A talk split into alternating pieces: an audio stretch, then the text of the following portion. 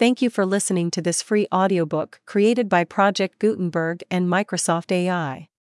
To learn more about the project or give feedback on the quality of a recording, please visit aka.ms/audiobook. That mother in law of mine. By Anonymous. W. Hi, Charlie, you shan't talk so about my mother. I won't allow it. W. Hi. W. It does sound a little rough, my dear, but I can't help it. She does exasperate me so. She doesn't show a proper deference for your husband, my dear. We are married now, and she ought to give up her objections to me. I can't be expected to place myself in her leading strings. But you mustn't demand too much at once, and should try to conciliate her. Now do, for my sake, won't you, dear? Here we were, only a month married, and spending our honeymoon at a most charming summer resort, where there was no excuse for getting out of patience. Everything was beautiful and attractive, little hotel, strange to say, quite delightful, no fault to find with surroundings and accommodations. My darling Bessie, as sweet as an angel and determined to be happy and to make me happy, everything, in short, calculated to give us a long summer of delight. That is, if Bessie had only been an orphan. But there was her mother, who had joined us on our summer trip, after the first two weeks of unalloyed happiness, and threatened to accompany us through life. Already it almost made the prospect dismal. The idea that Bessie and I would ever quarrel, or even have any impatient words together, had seemed to me to be simply ridiculous. I had seen what I had seen. My dashing friend, Fred, and his stylish wife, they had been married two years, and a visible coldness had come upon them. I knew, by an occasional angry whisper and knitting of the brow before people, that he must sometimes swear and rave in the privacy of their own rooms, and her cutting replies or haughty indifference showed that there had been a deal of love lost between them in those two years. Other people, too, got indifferent or downright hostile in their marital relations. But then, I was not a dashing fellow and Bessie was not stylish, and in other ways we were quite different from most people. Ours had been a real love match from the first. Bessie was simple and unaffected, honest and pure in every thought, and determined to make me a faithful and loving wife till death did us part. As for me, why, of course I was generous and affectionate, ready to make any sacrifice and bear any burden for the trusting creature who had so freely given herself into my keeping. There should be no clouds to darken her life. I would never be selfish or impatient, or for one moment hurt her gentle heart by heedless act or careless word. But plague upon it! I could not get on with her mother, and here I was, before our summer holiday was over, and before we had settled down to that home life in which trouble and annoyance must needs come, getting out of patience and saying cruel things. And there was Bessie, sitting in the summer twilight with a light shawl drawn over her shoulders, pouting her pretty lips with vexation, and digging the toes of her little boots into the balustrade in front of us. Because I had expressed a pious wish that her mother was in Jericho. I declare, if there weren't tears gathering in her gentle blue eyes. I was angry with myself, and putting my arm around her slender waist, I laid my cheek against hers and said soothingly, Never mind, darling! I didn't mean it. Don't think any more about it. But as we sat for the next five minutes without saying a word, I couldn't help pondering on the possibilities of the future, for Mrs. Pinkerton was to live with us. That was one of the understood conditions of our bargain, and it was evident that she was to furnish the test of all my good resolutions. Mrs. Pinkerton had been left a widow when Bessie was twelve years old, with a neat little cottage in the suburbs of the city and a snug competence in a secure investment. I was fairly settled in business, with an income that would enable us to live in modest comfort, and was determined not to disturb the investment, or have it drawn upon in any way for household expenses. But the old lady, I already began to speak of her by that disrespectful epithet, although she was still under fifty, was to live with us. I had readily acquiesced in that arrangement, for was it not my darling's wish?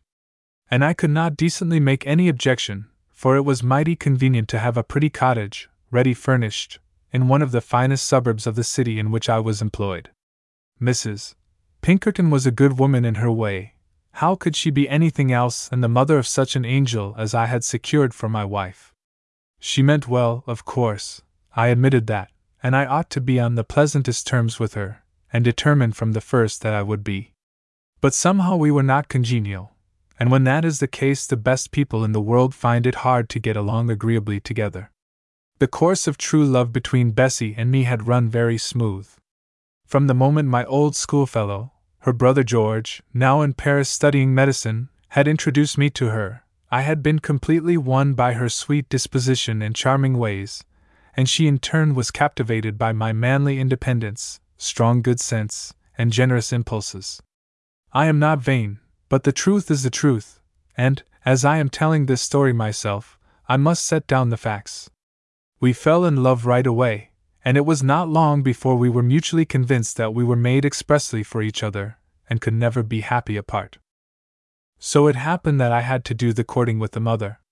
She was the one to be won over, and it was not likely to be an easy task, for I plainly saw that she did not quite approve of me. When I was first introduced to her, she looked at me with her great, steady blue eyes as if analyzing me to the very boots, and evidently set me down as a somewhat arrogant and self sufficient young fellow who needed a judicious course of discipline to teach him humility. I was generally self possessed and had no little confidence in myself, but I confess that I was embarrassed in her presence. She was not at all like Bessie, I thought. She had taught school in her youth, and had learned to command and be obeyed. The late Mr. Pinkerton, I fancied, had found it useless to contend against her authority, and this had increased her disposition to carry things her own way, and her seven years' widowhood, with its independence and self reliance, had not prepared her to be submissive to the wishes of others. Still, she loved her daughter with tender devotion, and her chief anxiety was to have her every wish gratified. Therein was my advantage, for I knew that Bessie, gentle and trusting as she was, would never give me up or allow her life to be happy without the gratification of her first love. So I set to work confidently to make myself agreeable to the widow and win her consent to our marriage. You must bring Mamma around to approve of it, Bessie had said on that ever to be remembered evening, when we were returning from a long drive, and after an hour of sweet confidences she had surrendered herself without reserve to my future keeping. She is the best mother in the world, and loves me very much, but she is peculiar in some ways, and I am afraid she doesn't altogether like you. I would not for the world displease her, that is, if I could help it, she added, glancing up as much as to say, It is all settled now forever and forevermore, whatever may befall, but do get my mother to consent to it with a good grace. Chapter 2 MRS. Pinkerton sat in an easy chair near the window, doing nothing, when I marched in to begin the siege. I felt diffident and uneasy, although I am not usually troubled that way. But if I should live to the advanced age of Methuselah, I could never forget Mrs. Pinkerton's appearance on that memorable occasion. Before I had spoken a word, I saw that she knew what was coming, and had hardened her heart against me. She had anticipated all that I would say, had discounted my plea, as it were, and prejudged the whole case. Her look plainly said, Young man, I know your pitiful story. You needn't tell me. You may be very well as young men go. You fancy you can more than fill a mother's place in Bessie's inexperienced heart, but you can't get me out. I am adamant. Your intentions are all very honorable, but you are a graceless intruder. Your credentials are rejected on sight. I saw the difficult task I had undertaken.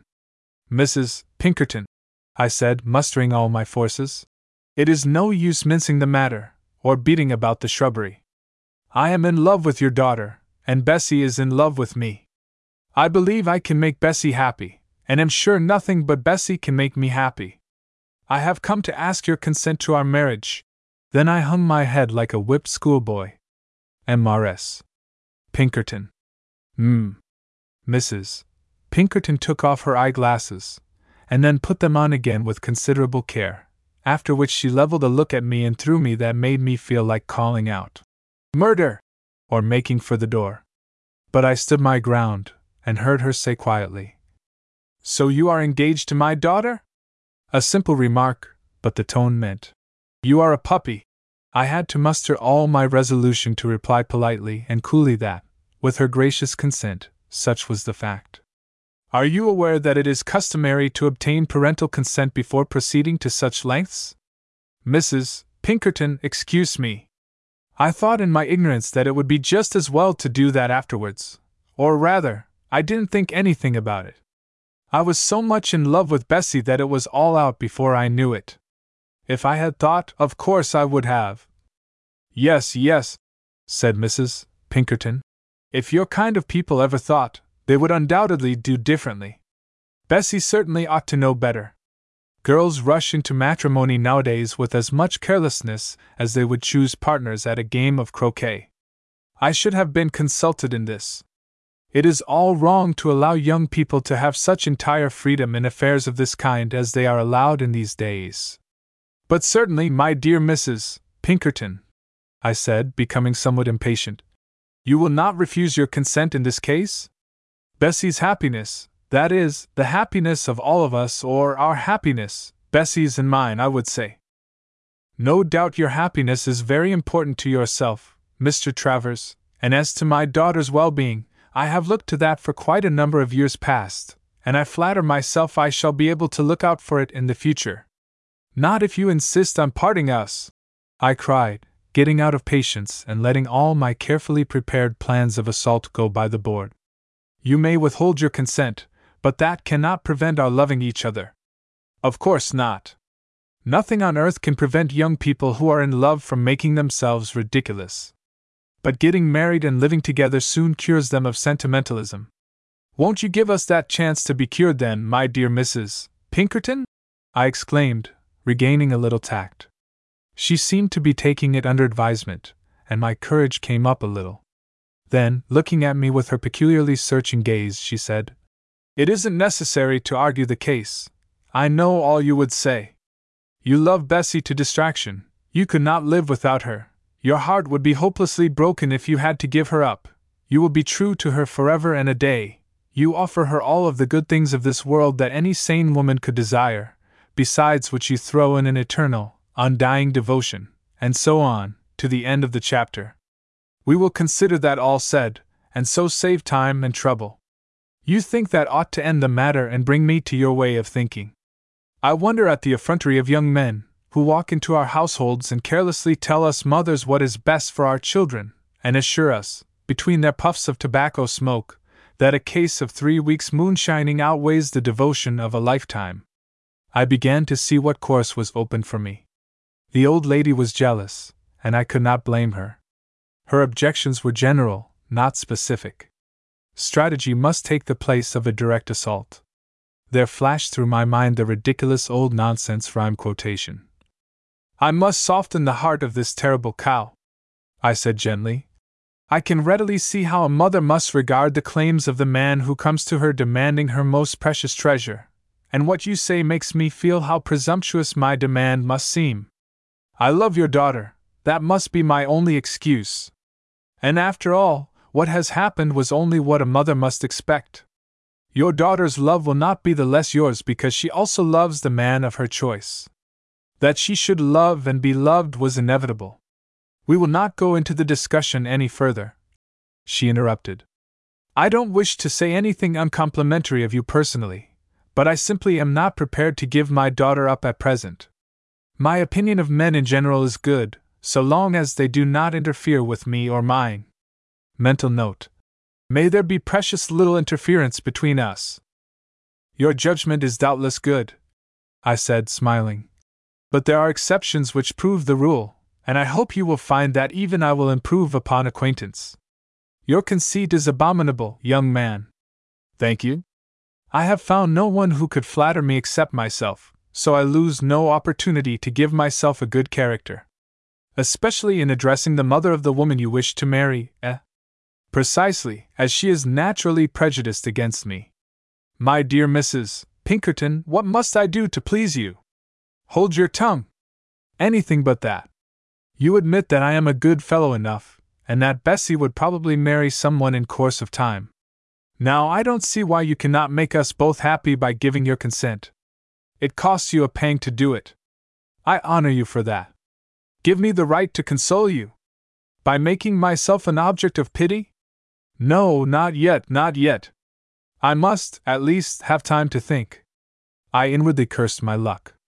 How long was this sort of thing going to last? I was about to rise and take my leave, when an inspiration struck me. Mrs. Pinkerton, I said gravely, what you have said of the ties that exist between you and your daughter has touched me deeply. I believe we young people do not half appreciate a mother's unchanging love. It lies so far beneath the surface that we are too apt to forget its constant blessing. My mother died when I was very young. Ah, if she were only here now, to plead my cause for me! With these words, I turned on my heel and hastily got out of the room. I went into the garden and lighted a cigar, the better to think over the situation. I could not determine what progress, if any, I had made in the good graces of Mrs. Pinkerton. While I was cogitating, Bessie came out and approached me with an inquiring look. I am afraid my returning glance did not greatly reassure her. As she came up and took my arm, she said, Well? Well? No, it's not very well. I am beaten, my dear. Your mother is simply a stony hearted parent. What did she say? Oh, she wants you to grow up an old maid, as if such a thing were possible, and says that lovers have no idea of what a mean, cruel thing it is to rob people of only daughters, and that she shall require time to think of it. What do you think of that? Bessie knitted her pretty brows, and dug her toes into the walk. Perhaps I had better go to her? she said. Of course you must. But I know it won't be of any use just yet. We must, as she says, give her time. She will come around all right at the end of nine or ten years. The fact is, Bessie, she's a little bit jealous of me and regards me as an intruder. Poor dear mamma, said Bessie, her eyes becoming moist. Poor dear pussy cat. You should have seen her shoot me with her eyes and ridicule my honest sentiment. She used me roughly, my dear, and I can't help wondering at my amazing politeness to her. Bessie was not discouraged. She had several interviews with her mother, in which protestations, tears, smiles, and coaxings played a part, but there was no apparent change of heart on the part of the old lady, after all. I don't know how long this disagreeable state of affairs would have continued under ordinary circumstances, had not an unexpected, thrilling, and, as it happened, fortunate occurrence hastened a crisis and brought an end to the siege. It was a very singular thing, and it seemed to have been prearranged to bring me glory, and what was better, the desired goodwill of the stony hearted parent. If there was any one thing that the worthy Mrs.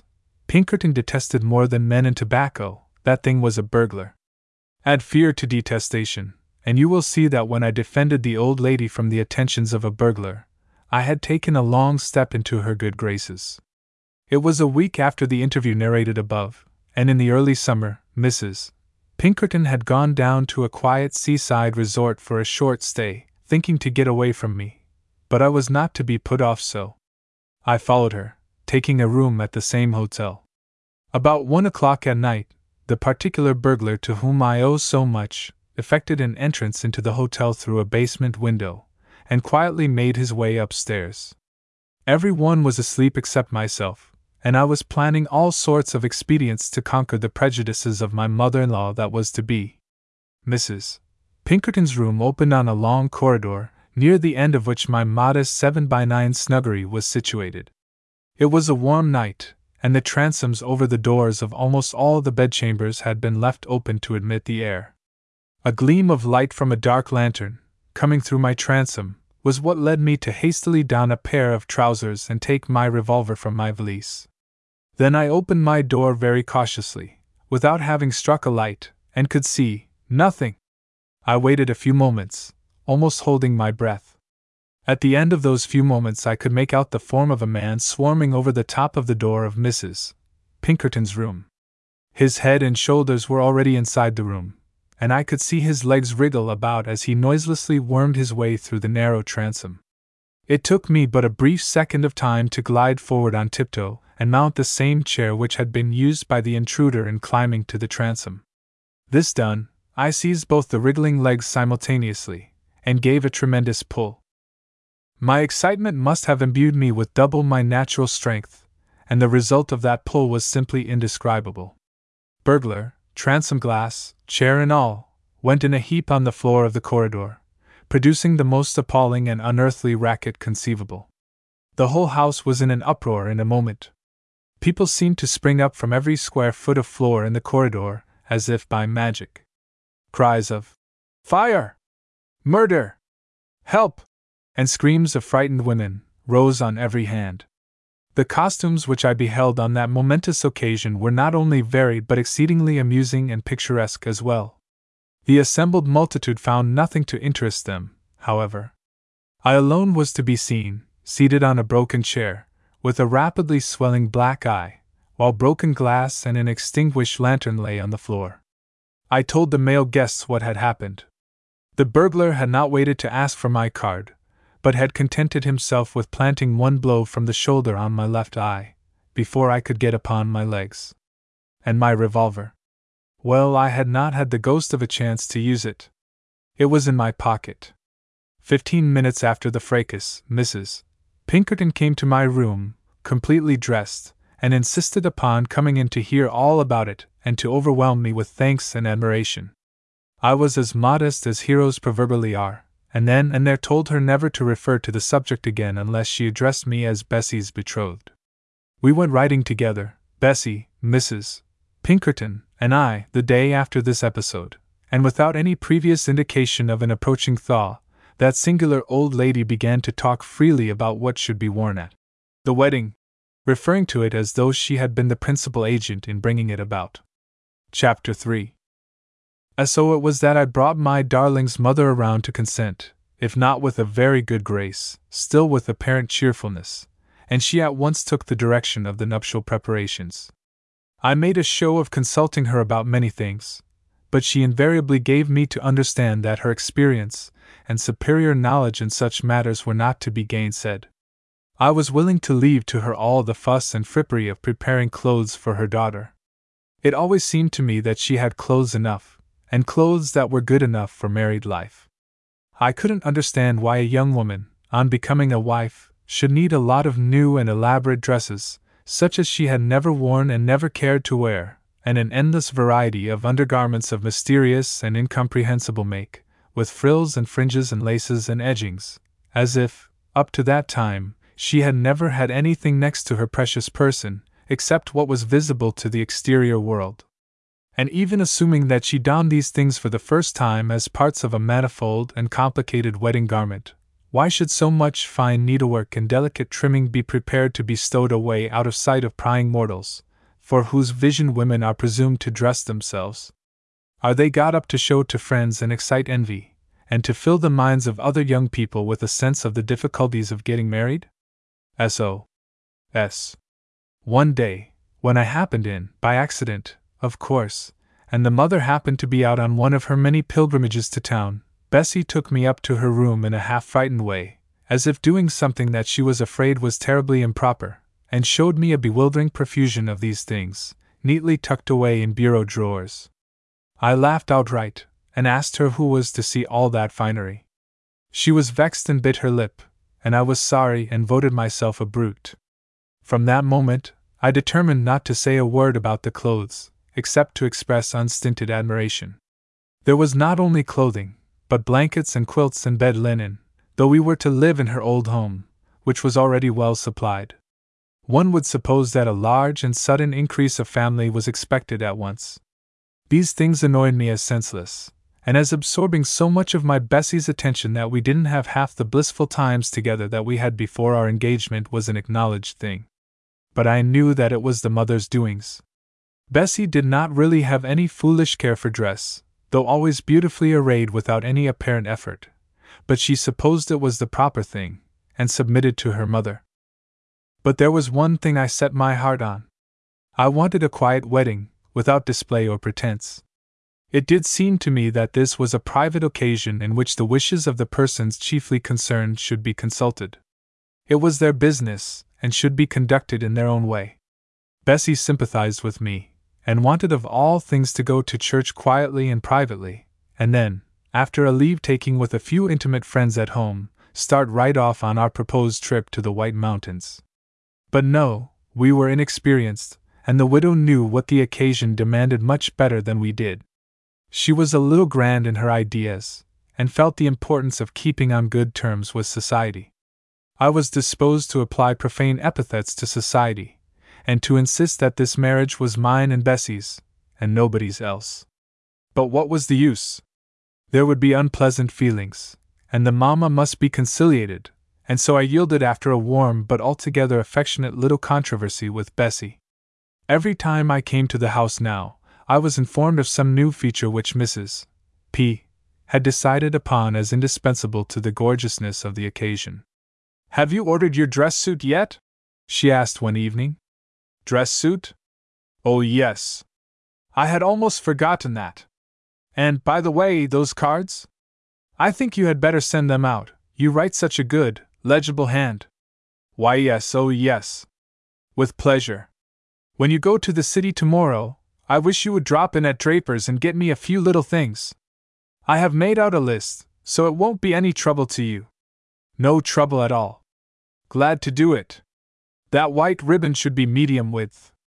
And before I forget it, have you written yet to your friend De Forest about his standing up? No, I forgot it.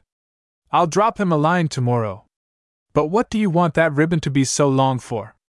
That is to be held across the aisle by the ushers, you know, to keep off the ignoble vulgus.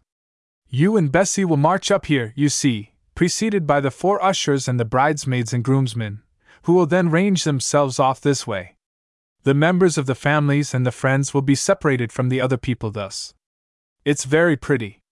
Belle Graham was married that way at St. Thomas's, and everybody said it was splendid. This is the kind of talk I had to listen to for weeks, and is it any wonder that I grew thin and had sleepless nights? I was now a mere puppet in the hands of Mrs. Pinkerton, and came and went as she pulled the wires.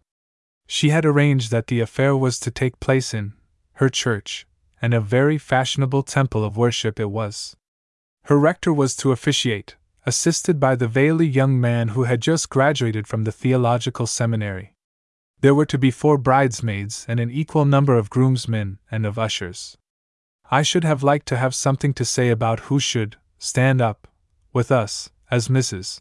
Pinkerton expressed it, but when I timidly suggested that some of my friends would be available for the purpose, I was taken aback to learn that the entire list had been made up and decided upon without my knowledge, and that only one of the groomsmen chosen was a friend of mine, De Forest, the others being young men whom the worthy Mrs. Pinkerton had selected from her list of society people. One of the young men was a downright fool, if I must call things by their right names, but he dressed to perfection. The remaining two I scarcely knew by sight, but I did know that one of them had seen the time when he aspired to occupy the place I was now filling in respect to the Pinkerton household. Need I say more concerning my sentiments regarding him? The ushers, well, of course, they were the four young gentlemen who knew everybody who was anybody, and I could not object to them, considering that they charged nothing for their onerous services. The bridesmaids were all old school friends of Bessy's, and two of them were considered pretty, and the other two were stylish. One of my keenest regrets was that Bessy's brother George was away off in Paris, and could not grace the occasion with his superb presence, for he was a superb fellow in all respects, and I felt a true brotherly affection for him. Had he not introduced me to Bessy? Had he not always wanted me to become his brother in law? The great day came at last. The town was full of the invited people, and the weather, so anxiously looked to on such occasions, was all that could be desired. My remembrance of the solemn events of that day is now rather misty.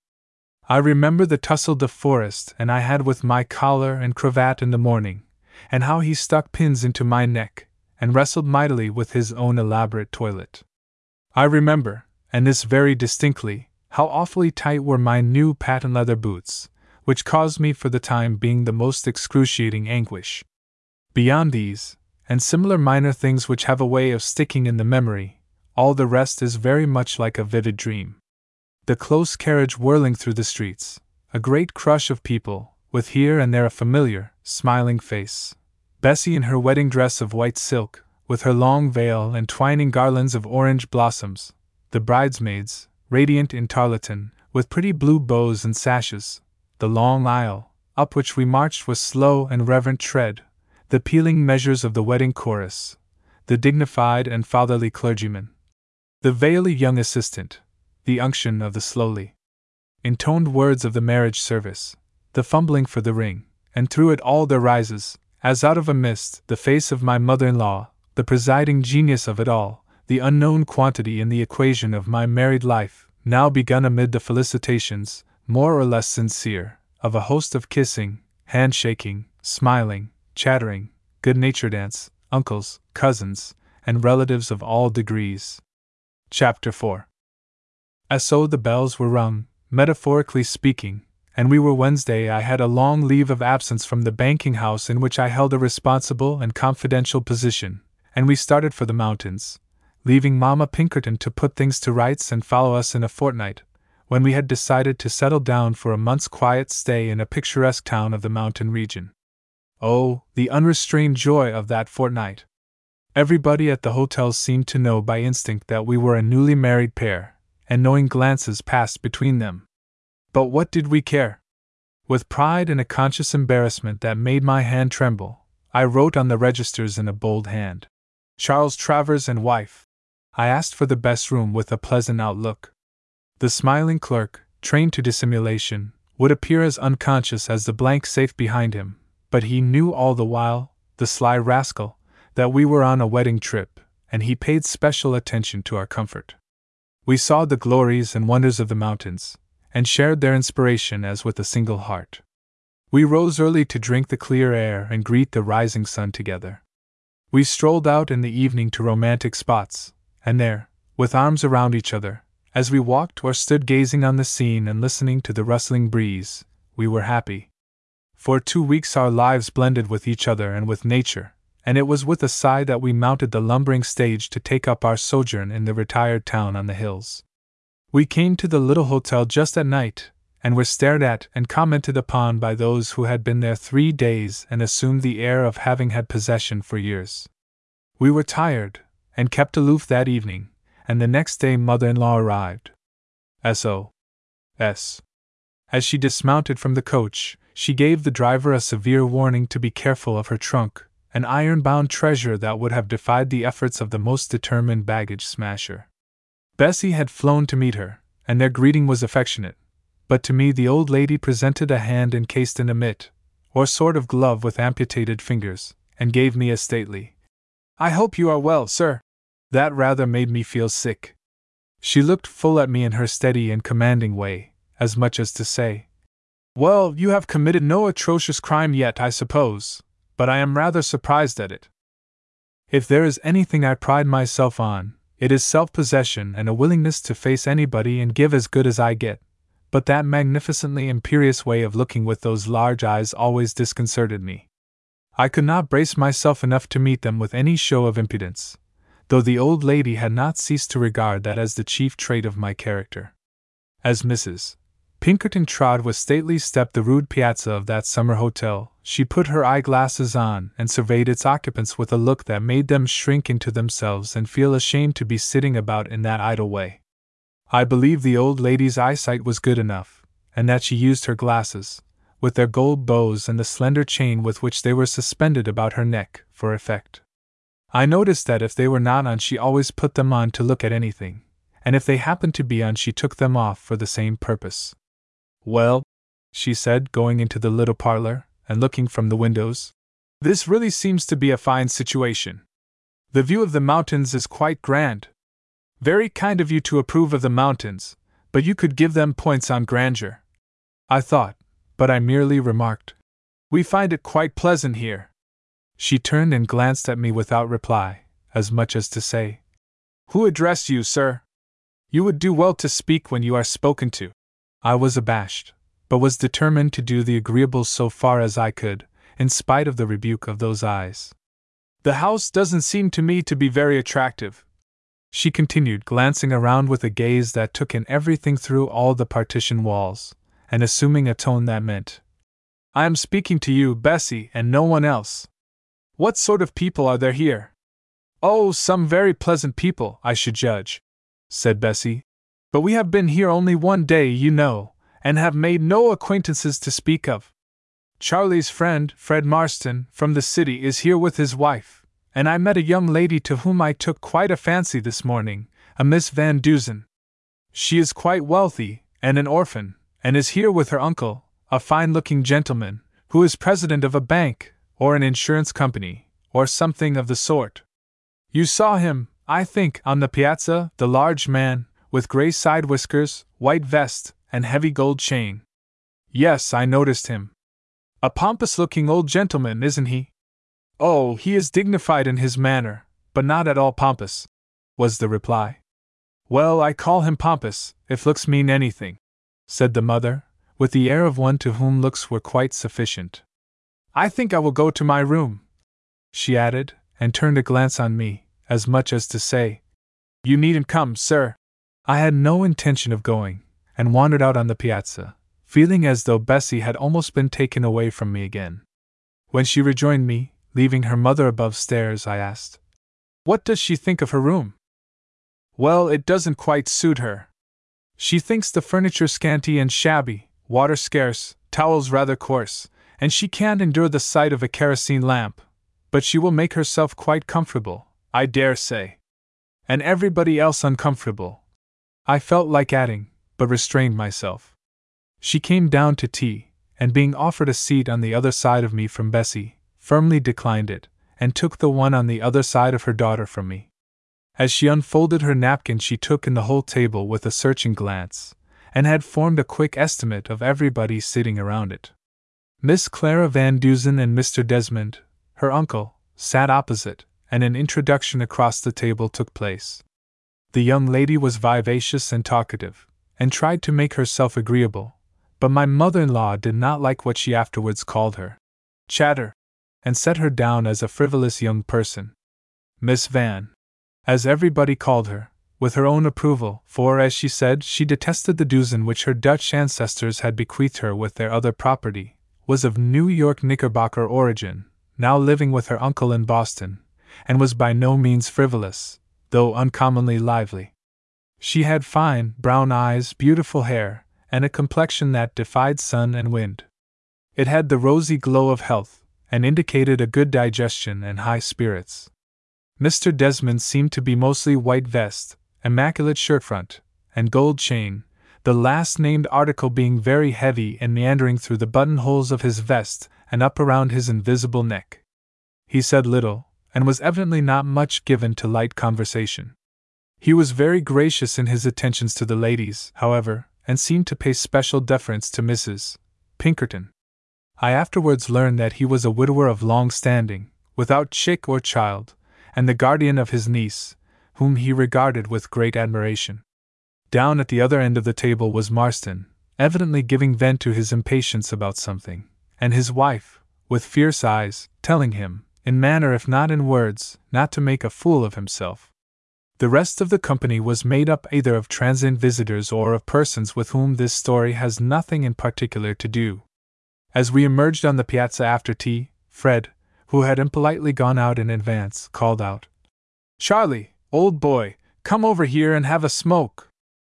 I must confess that these long sittings on the piazzas of summer hotels had lured me back to my old habits, which I had forsworn in my efforts to conciliate Bessie's mother. Bessie had encouraged me in it, for to tell the truth, she rather liked the fragrance of a good cigar, and dearly loved to see me enjoying it. It was my nature to defy the whole world and be master of my own habits. But I had felt a mean inclination, after mother in law joined the party, to slink away and smoke on the sly. There was nothing for it now, however, but to put on a bold face, or play the hypocrite and pretend I didn't smoke. The latter I would not do, and if I had attempted it, it wouldn't go down with Fred, and I should have been in a worse predicament than ever. I went boldly across the piazza and took the proffered cigar. Glancing out at the corner of my eye as I was lighting it, I saw my mother in law regarding me through her glasses with increased disfavor. She did not, however, seem to be surprised, and doubtless believed me capable of any perfidy. I say, Charlie, old boy, let's have a game of billiards, said Fred after a few puffs. I'll give you twenty points and beat you out of your boots. Now I was very fond of billiards, and usually didn't care who knew it, but Mrs. Pinkerton did not approve of the game, and had no knowledge that I indulged in it. but Fred would speak in that absurd shouting way of his, and all the ladies heard him. Again I mustered up resolution and went into the billiard room, but I played very indifferently, and was thinking all the time of my mother in law and her opinion of me. I really wanted to get into her good graces, but it required the sacrifice of all my own inclinations, and I despised a man who deliberately played the hypocrite to win anybody's favor. After two or three listless games, I said to Fred, I guess I will join the ladies. I was feeling some qualms of conscience for staying away from Bessie a whole hour at once. Oh, hang the ladies! was Fred's graceless response. They can take care of themselves. My wife gets along well enough without me, I know, and yours will soon learn to be quite comfortable without your guardian presence. Besides, she's got her mother now. By the way, what a mighty grand old dowager Mrs. Pink is! Pinkerton is her name, I said, a little haughtily, as if resenting the liberty he took with my mother in law's cognomen. Oh, yes, I know, but the name is too long, and besides, she reminds one of a full blown pink, a little on the fade, perhaps, but still with a good deal of bloom about her. Is she going to live with you? Precious fine time you will have, he added, having received his answer by a nod. She'll boss the shebang, you bet. Oh, I guess not, I answered, not liking his slangy way of talking about my affairs, and resolving in my own mind that I would be master in my own house. Well, then there'll be a fine old tussle for supremacy, and don't you forget it. With this remark, Fred wandered off down the dusty road, humming Madame Angot, and I drew up a chair by Bessie's side. She had evidently been wishing I would come. Mr. Desmond was sitting a little apart from the rest, twisting his fingers in his watch chain and looking intently at the mountain top opposite, as if expecting somebody to come over with a dispatch for him. Mrs. Pinkerton sat by her daughter's side in calm grandeur, her gray puffs, that fine silver gray that comes prematurely on aristocratic brows, seeming like appendages of a queenly diadem. Miss Van had been diverting the company with a lively account of her day's adventures. She was always having adventures, and had a faculty of relating them that was little short of genius. Well, my dear, are you having a good time? I murmured in Bessie's ear. Oh, yes, but I was feeling a little lonesome without you. The conversation degenerated into commonplace about the scenery and points of interest in the neighborhood, and after a while the company dispersed with polite good evenings. When we reached our room, I remarked to Bessie, who seemed more quiet than usual. I hope your mother will like it here. Oh, yes, I guess she will like it when she has been here a little while, was the answer. You know, she has not been away from home much, of late years, except to the seaside with the Watsons and other of her old friends, and she does not adapt herself readily to strange company. I said nothing more, but was absorbed in thought about my mother in law. It is evident by this time that she was no ordinary woman, no coarse or waspish mother in law, but a woman of good breeding and the highest character. She was intelligent and well informed, a consistent member of the Episcopal Church, with the highest views of propriety and a reverential regard for the rules of conduct laid down by good society. This made her all the harder to deal with. If she were a common or vulgar sort of mother in law, I could assert my prerogatives without compunction and I was forced to admit that she was a very worthy woman, and not given to petty meddling, but I felt that her presence was an awful restraint. Without her, we could have such good times, going and coming as we pleased, and acting with entire freedom, but she must be counted in, and was a factor that materially affected the result. She could not be ignored, her opinions could not be disregarded. That would be rude, and besides, their influence would make itself felt. Strange, the irresistible effect of a presence upon one. She might not openly interfere or directly oppose, but there she was, and she didn't approve of me or like my friends, could not fall in with my ways or my wishes, and make one of any company in which I should feel at ease, and I knew that her presence would be depressing, and spoil our summer's pleasure, and after that was over and we were at home, what? Well, sufficient unto the day is the evil thereof. We slept the sound sleep that mountain and country quiet brings, and took the chances of the future. Chapter 5 During the next week of our stay at the Fairview Hotel, it grew rather dull. There was little to do but drive on the long country roads, or wander over the hills and in the fields and woods, I could have found plenty of pleasure in that with Bessie and a party of congenial friends, but it didn't seem to be right always to leave my worthy mother in law behind, with her crochet work or the last new novel from the city, on the sunny piazza or in her dim little chamber. She was not averse to drives, in fact, enjoyed them very much, but she seemed to divine that I did not really want her company, though I protested, as became a dutiful son in law, that I should be very glad to take her at any time.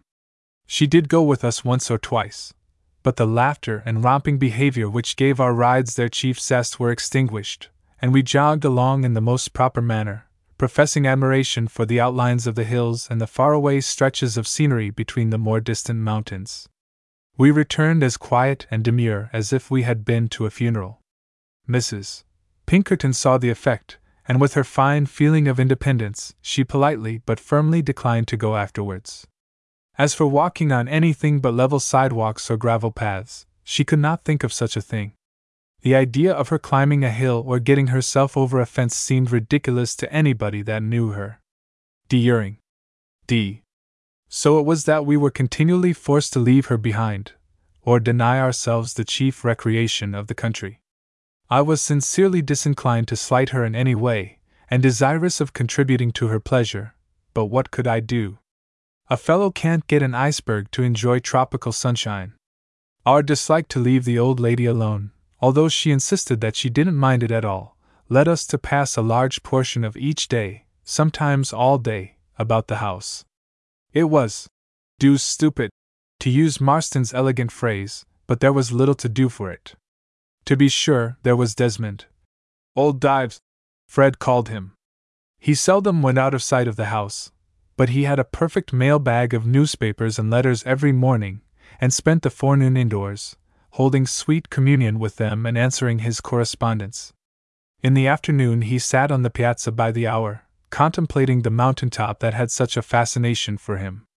He had a prodigious amount of information on all manner of subjects, and a quick and accurate judgment, but he was generally very reticent, as he tipped back in his chair and twisted his fingers in and out of that fine gold chain.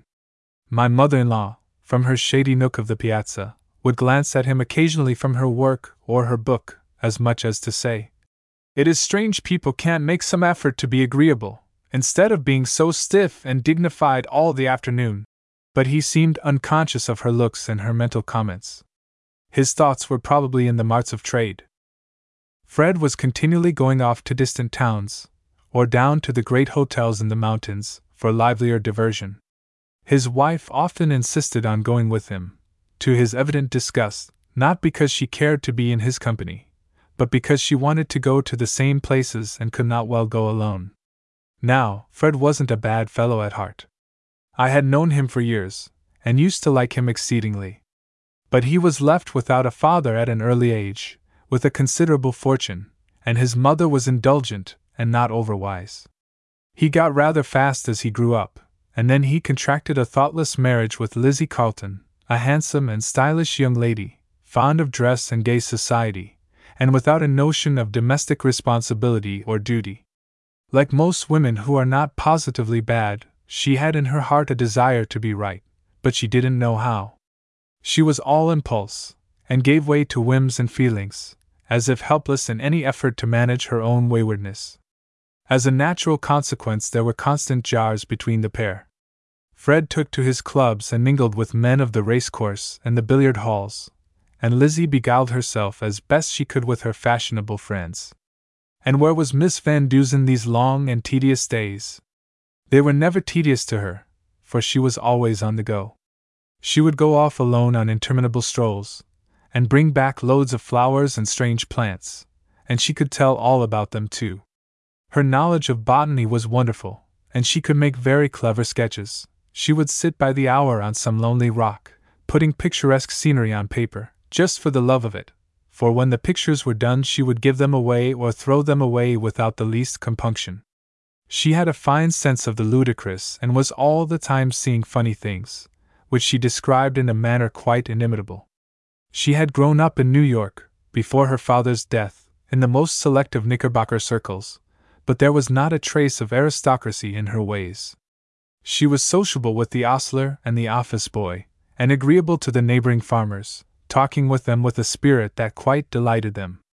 And yet there was nothing free and easy in her ways that encouraged undue familiarity. It was merely natural ease and good nature. She inspired respect in everybody but my mother in law, who was puzzled with her conduct, so different from her own ideas of propriety, and yet so free from real vulgarity. Mrs. Pinkerton could by no means approve of her, and yet she could accuse her of no offense which the most rigid could seriously censure. Miss Van was the life of the company when she was about, telling of her adventures, getting up impromptu amusements in the parlor, and planning excursions. She was the only person in the world, probably, who was quite familiar with Mr. Desmond, and she would sit on his knee, pull his whiskers, and call him an awful glum old fogey, whereat he would laugh and say she had gaiety enough for them both. He admired and loved her for the very qualities that he lacked. All this while I was trying to win the gracious favor of my mother in law, but it was uphill work. She would answer me with severe politeness, and volunteer an occasional remark intended to be pleasant, but the moment I seemed to be gaining headway, a turn at billiards with Marston, for whom she had a great aversion, a thoughtless expression with a flavor of profanity in it, or my cigars, which I now indulged in without restraint, brought back her freezing air of disapproval. Oh dear! I yawned sometimes. Why can't I go ahead and enjoy myself without minding that very respectable and severe old woman? But I couldn't do it. I was always feeling the influence of those eyes, and even of her thoughts. I couldn't get away from it. Sunday came, and Mrs. Pinkerton expressed the hope that we were to attend divine service together. I hadn't thought of it till that moment, and then it struck me as a terrible bore. There was no church within ten miles except a little white, meek edifice in the neighboring village, occupied alternately by Methodist and Baptist expounders of a very Calvinistic, and to me, a very unattractive sort of religion. It was not altogether to my mother in law's liking, but she regarded any church as far better than none. I presume you will go, sir, she said, addressing me when I made no reply to the previous hint she always used, Sir, with a peculiar emphasis, when any suggestion was intended to have the force of a command. Well, really, I had not thought about it. I said, rather vexed, as I secretly made up my mind, reckless of my policy of conciliation, that I would not go at any price.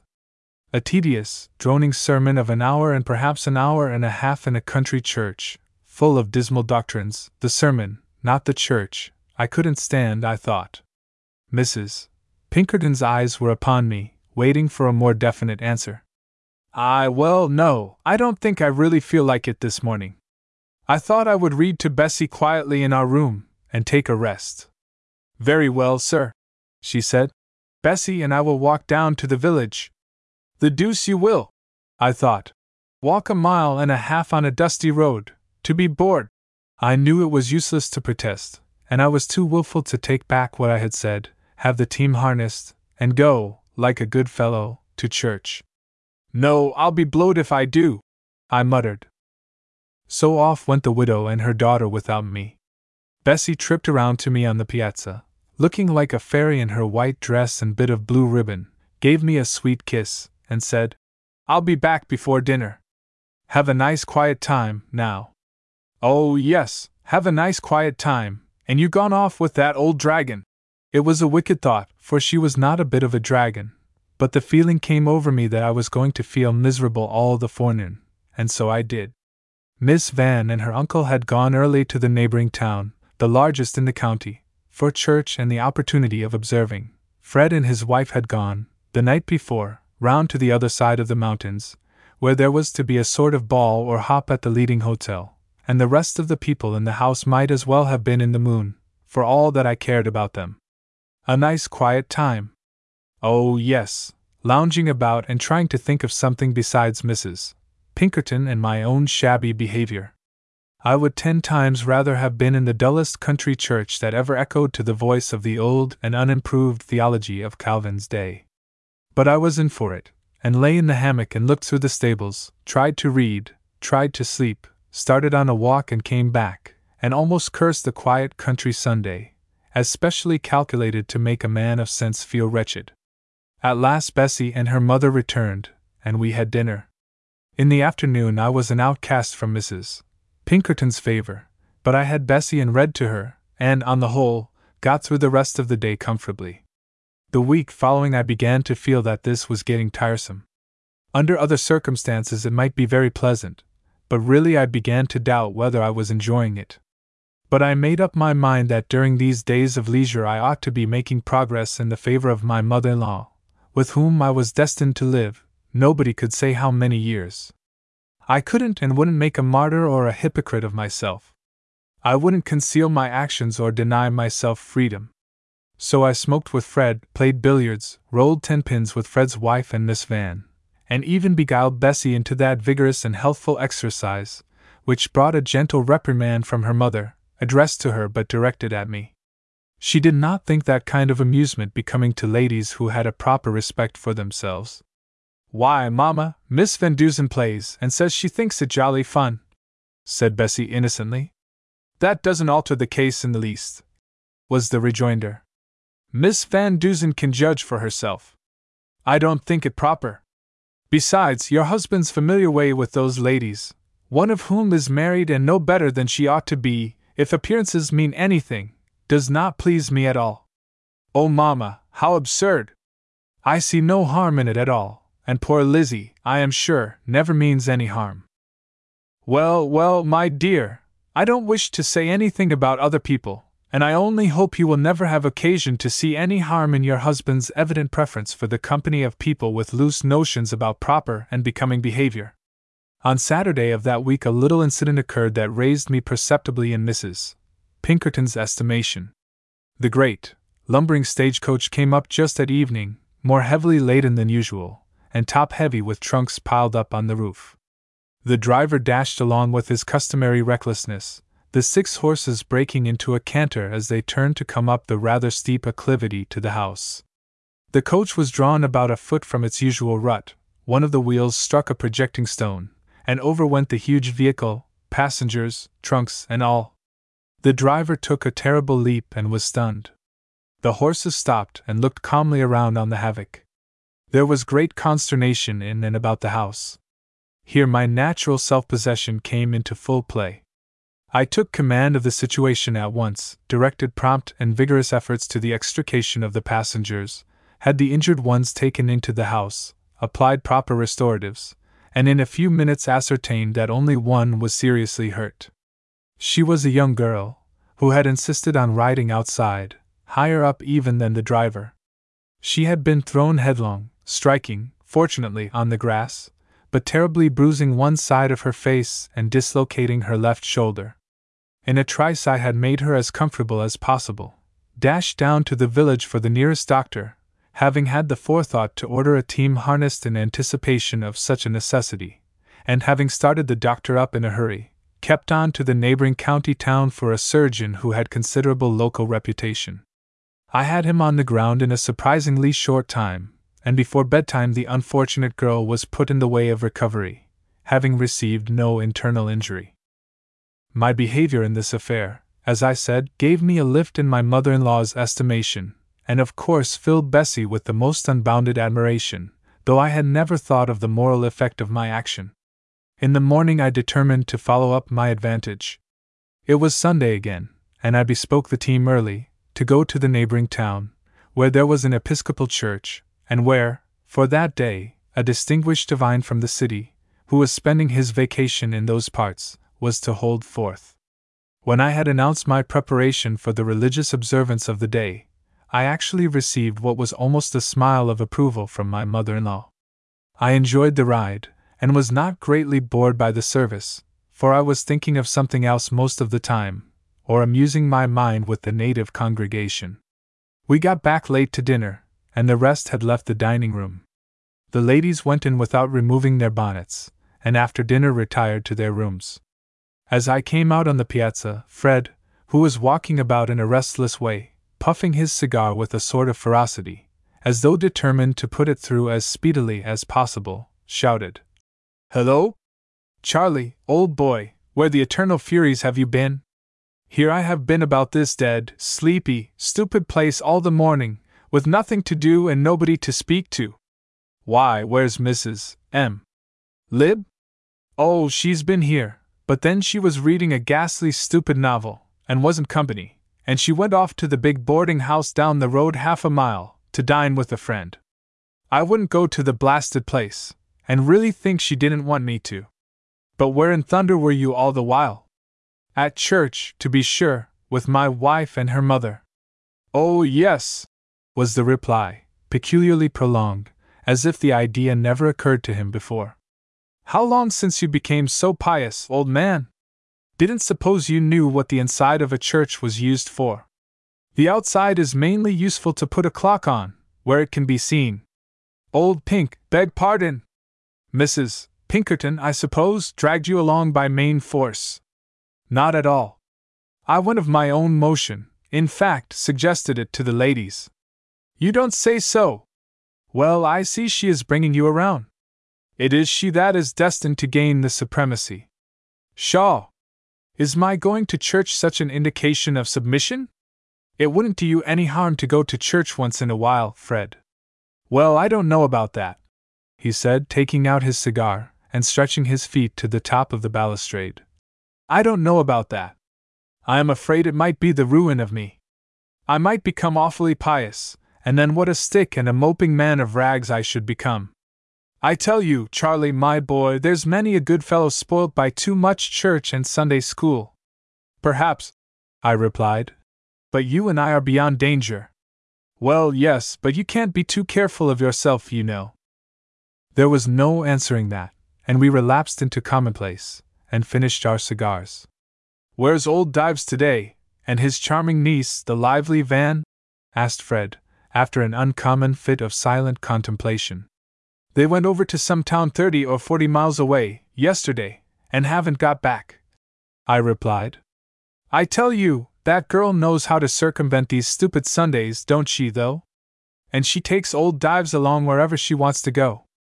I believe she would take him where the other Dives went, if she was disposed to take a trip there herself.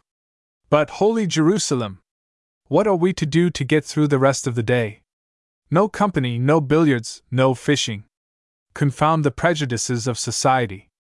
I tell you, it is just such women as that mother in law of yours that keeps society intimidated, as it were, into artificial proprieties.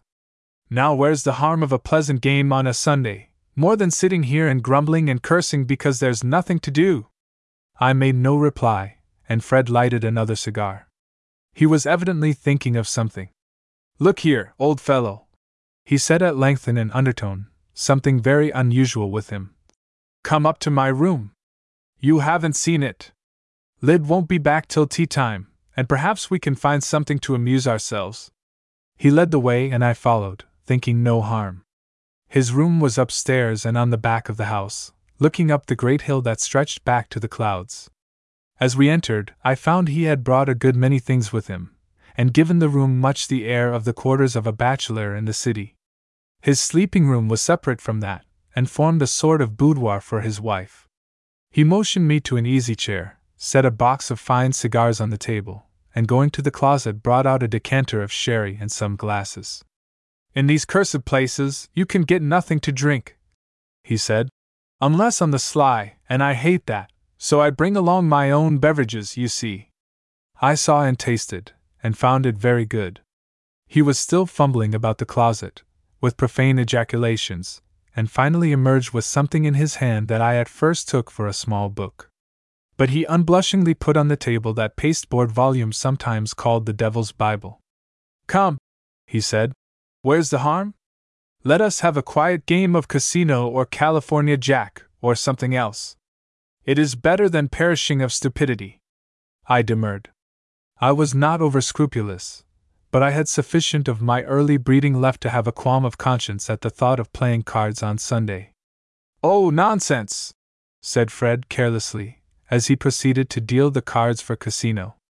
There, you have an ace and little casino right before you. Go ahead, old man. I made a feeble show of protesting, but took up my cards, and finding that I could capture the ace and little casino, took them. From that the play went on. I became quite absorbed, and dismissed my scruples, when, as the sun was getting low, a shadow passed the window. Great Jupiter!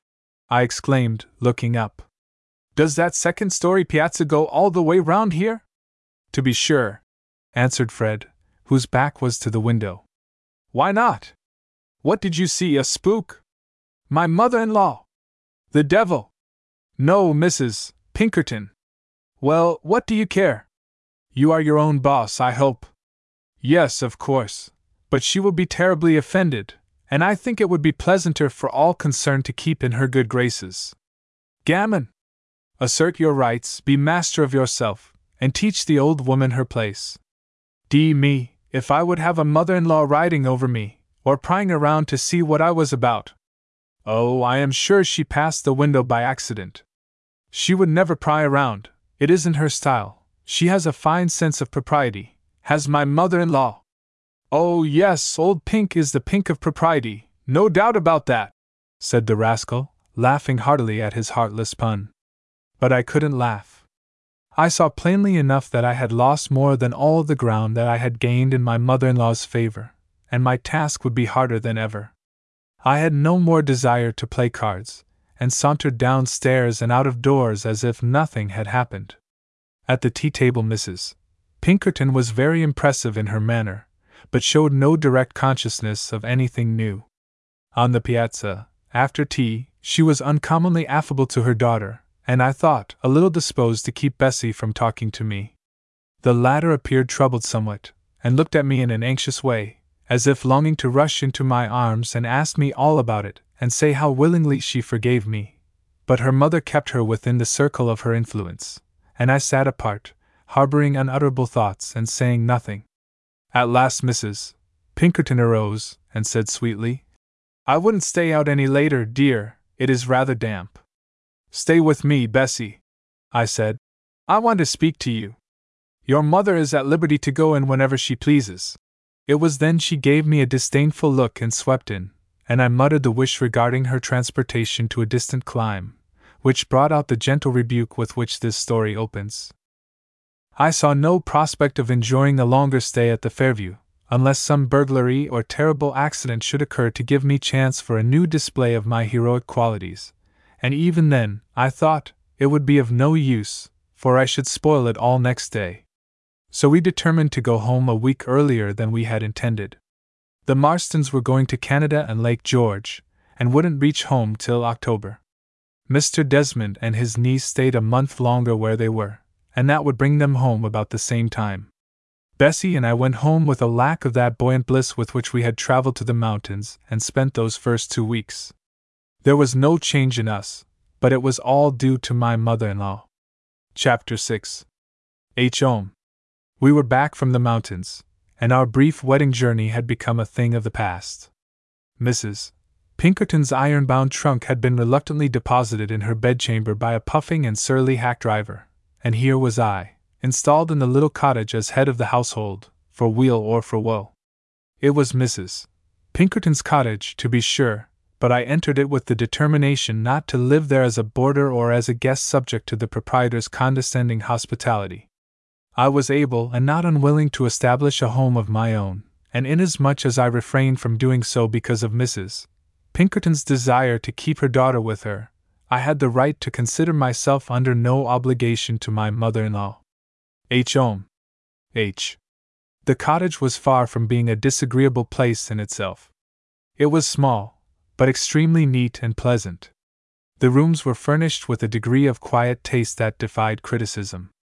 The hand of an accomplished housekeeper was everywhere made manifest, and everything had an air of refinement and comfort. There was no ostentatious furniture, the chairs were made to sit in, but not to put one's boots on. The cleanliness of the house was terrible. One could see that no man had lived there since the death of the late Pinkerton. Our room was the same that had been occupied by Bessie since she was a schoolgirl in short frocks. It was full of Bessie's things, and it was lucky that my effects occupied but very little space. This is jolly, I said, as I sat down on the edge of the bed and pulled a cigar from my pocket. How soon will supper be ready, I wonder? There was no response. Bessie was unpacking, and such an unpacking! I lighted my cigar and threw myself back on the bed, wondering how they had got on without me at the bank. Presently in came mother in law to lend a hand at the unpacking. She did not see me at first, but the fragrance of my manila soon reached her nostrils, and she turned. Such a look as she cast upon me! It almost took my breath away. But she did not say a word. The subject is beyond her powers of speech, I said to myself. Let us hope it will be so as a general thing. However, it made me feel uncomfortable, so by and by I got off the bed and went downstairs. At the supper table, I tried to make myself as agreeable as possible. I talked over the trip, and spoke of the people we had met at the mountains, but I had most of the conversation to myself. Bessie did not seem to be in a mood to chat. Mrs. Pinkerton devoted herself to impaling me with her eyes once in a while. In a word, the mental atmosphere was muggy. Desmond has traveled a great deal, I said. I was speaking of French politics the other day, and he gave me a long harangue on the situation. He was in Paris several years, when he was a good deal younger than he is now. Mr. Desmond is not a very old man, said Mrs. Pinkerton, but he has passed that age when men think they know all there is to be known. I accepted this shot good naturedly, and laughed. His niece is a remarkably bright girl, I continued. Don't you think so? I cannot say I think it either bright or proper for a young lady to go off alone on mountain excursions for half a day, and return with her dress torn and her hands all scratched. Well, it was rather imprudent, but you know she said she had no intention of going so far when she started, and she missed her way. I did not hear her excuses. She appeared to be a spoiled child, and her manners were insufferably offensive. I should have known she came from New York, even if I had not been told. Do you think all New Yorkers are loud? I said no such thing. There is a class of New York young people who are so loud that respectable people cannot have anything to do with them without lowering themselves. Miss Van Duzen belongs to that class. You are rough on her, upon my word. I don't think she's half so bad, do you, Bessie? I liked her very much, said Bessie. She may not be our style exactly, but I think at heart she is a good, true girl. I wonder if she will call, I said. By the way, Fred Marston is coming out to see us as soon as he gets back to the city. As to that young man, Mrs. Pinkerton remarked, with some show of vivacity, he impressed me as being little less than disreputable. Disreputable! I would have you understand that Fred Marston is one of my friends, I exclaimed, growing angry and he is as respectable as the rector of St. Thomas's Church. Phew! Now I had done it. Mrs. Pinkerton was thoroughly scandalized and offended. She got up, and we left the table, Bessie looking troubled. I went into the library, and after lighting a cigar, sat down to read the papers. Bessie, who had followed me, brushed the journal out of my hand and seated herself on my knee. Charlie, she said, kissing me, and smoothing the hair away from my brow. Can't you and Mama ever get along any better than this? A conundrum! I never guess one, so I shall have to give this up. But don't you see how it is, dearest? I try to be good to her, and she won't meet me halfway. On the contrary, she tries to nag me, I think. It wasn't my fault tonight. What right has she to run down my friends? If she don't like them, she might leave them alone, and be precious sure they'd leave her alone. She don't like smoking. I tried to swear off, tried mighty hard, but it was no use. You see, it wasn't quite necessary for you to make that remark about the Rev. Dr. McCannon, was it, Charlie? Well, no, I'm sorry, but she provoked me to it. I'll apologize. And then, Charlie, you will try to be a little more patient with Mamma, won't you? Yes, I do try, but the trouble is that she don't like me. Must I keep my mouth shut, throw away my cigars, bounce all my friends, and sit up with my arms folded? Oh, no, dear. Be good to her, and be patient. It will all come around right in time. That was Bessie's way of lightening present troubles. It will all come around right in time. Blessed hope. Man never is, but always to be blessed. My duties now kept me at the bank nearly all day, and for a few weeks affairs went on at home very smoothly. At table, Mrs. Pinkerton maintained a sphinx like silence, and I directed my conversation to Bessie. When the old lady opened her mouth, it was to snub me. The snub direct, the snub indirect, the snub implied, and the snub far-fetched, I submitted to all with a cheerful spirit, and not a hasty retort escaped me. At Bessie's request, I now smoked only in the library, or in our own room. I bought a highly ornamental Japanese affair, of curious workmanship, as a receptacle for cigar ashes. Altogether, I behaved like a good boy.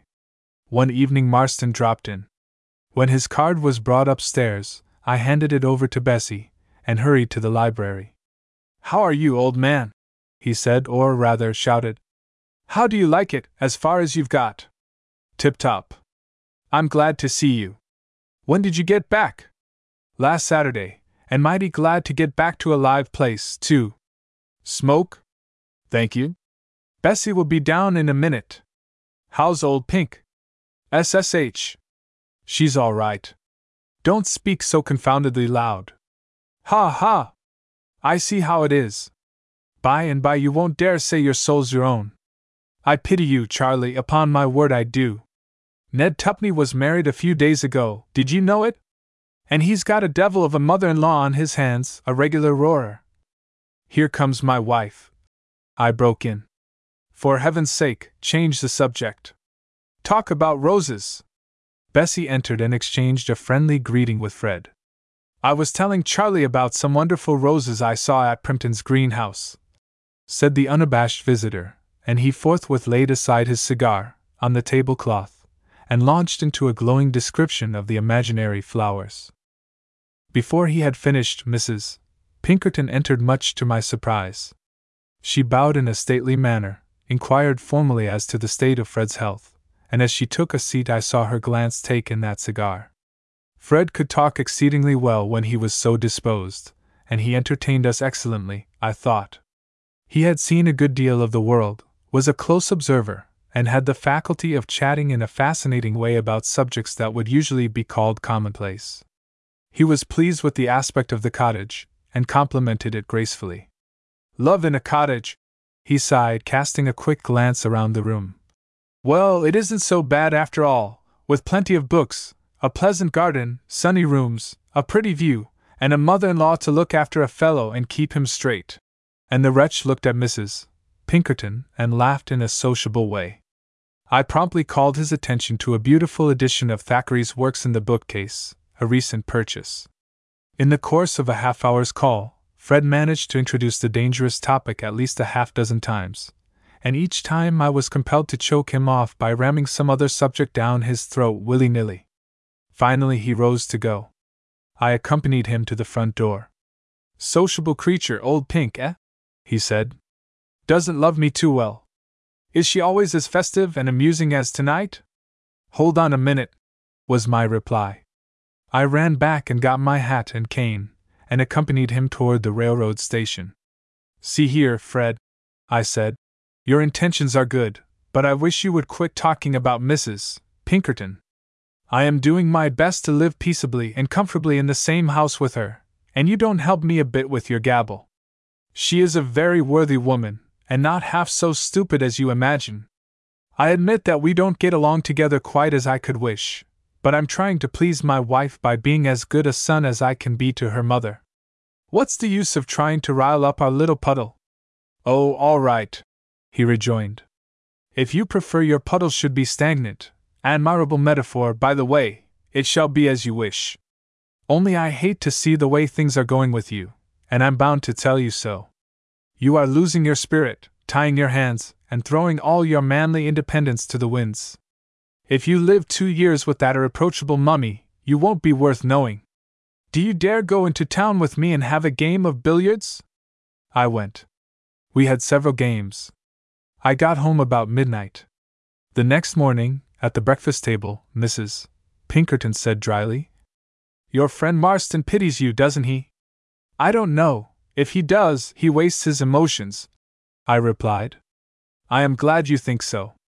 He takes a good deal of interest in your welfare, and I suppose he could be prevailed upon to give you wise advice in case of need.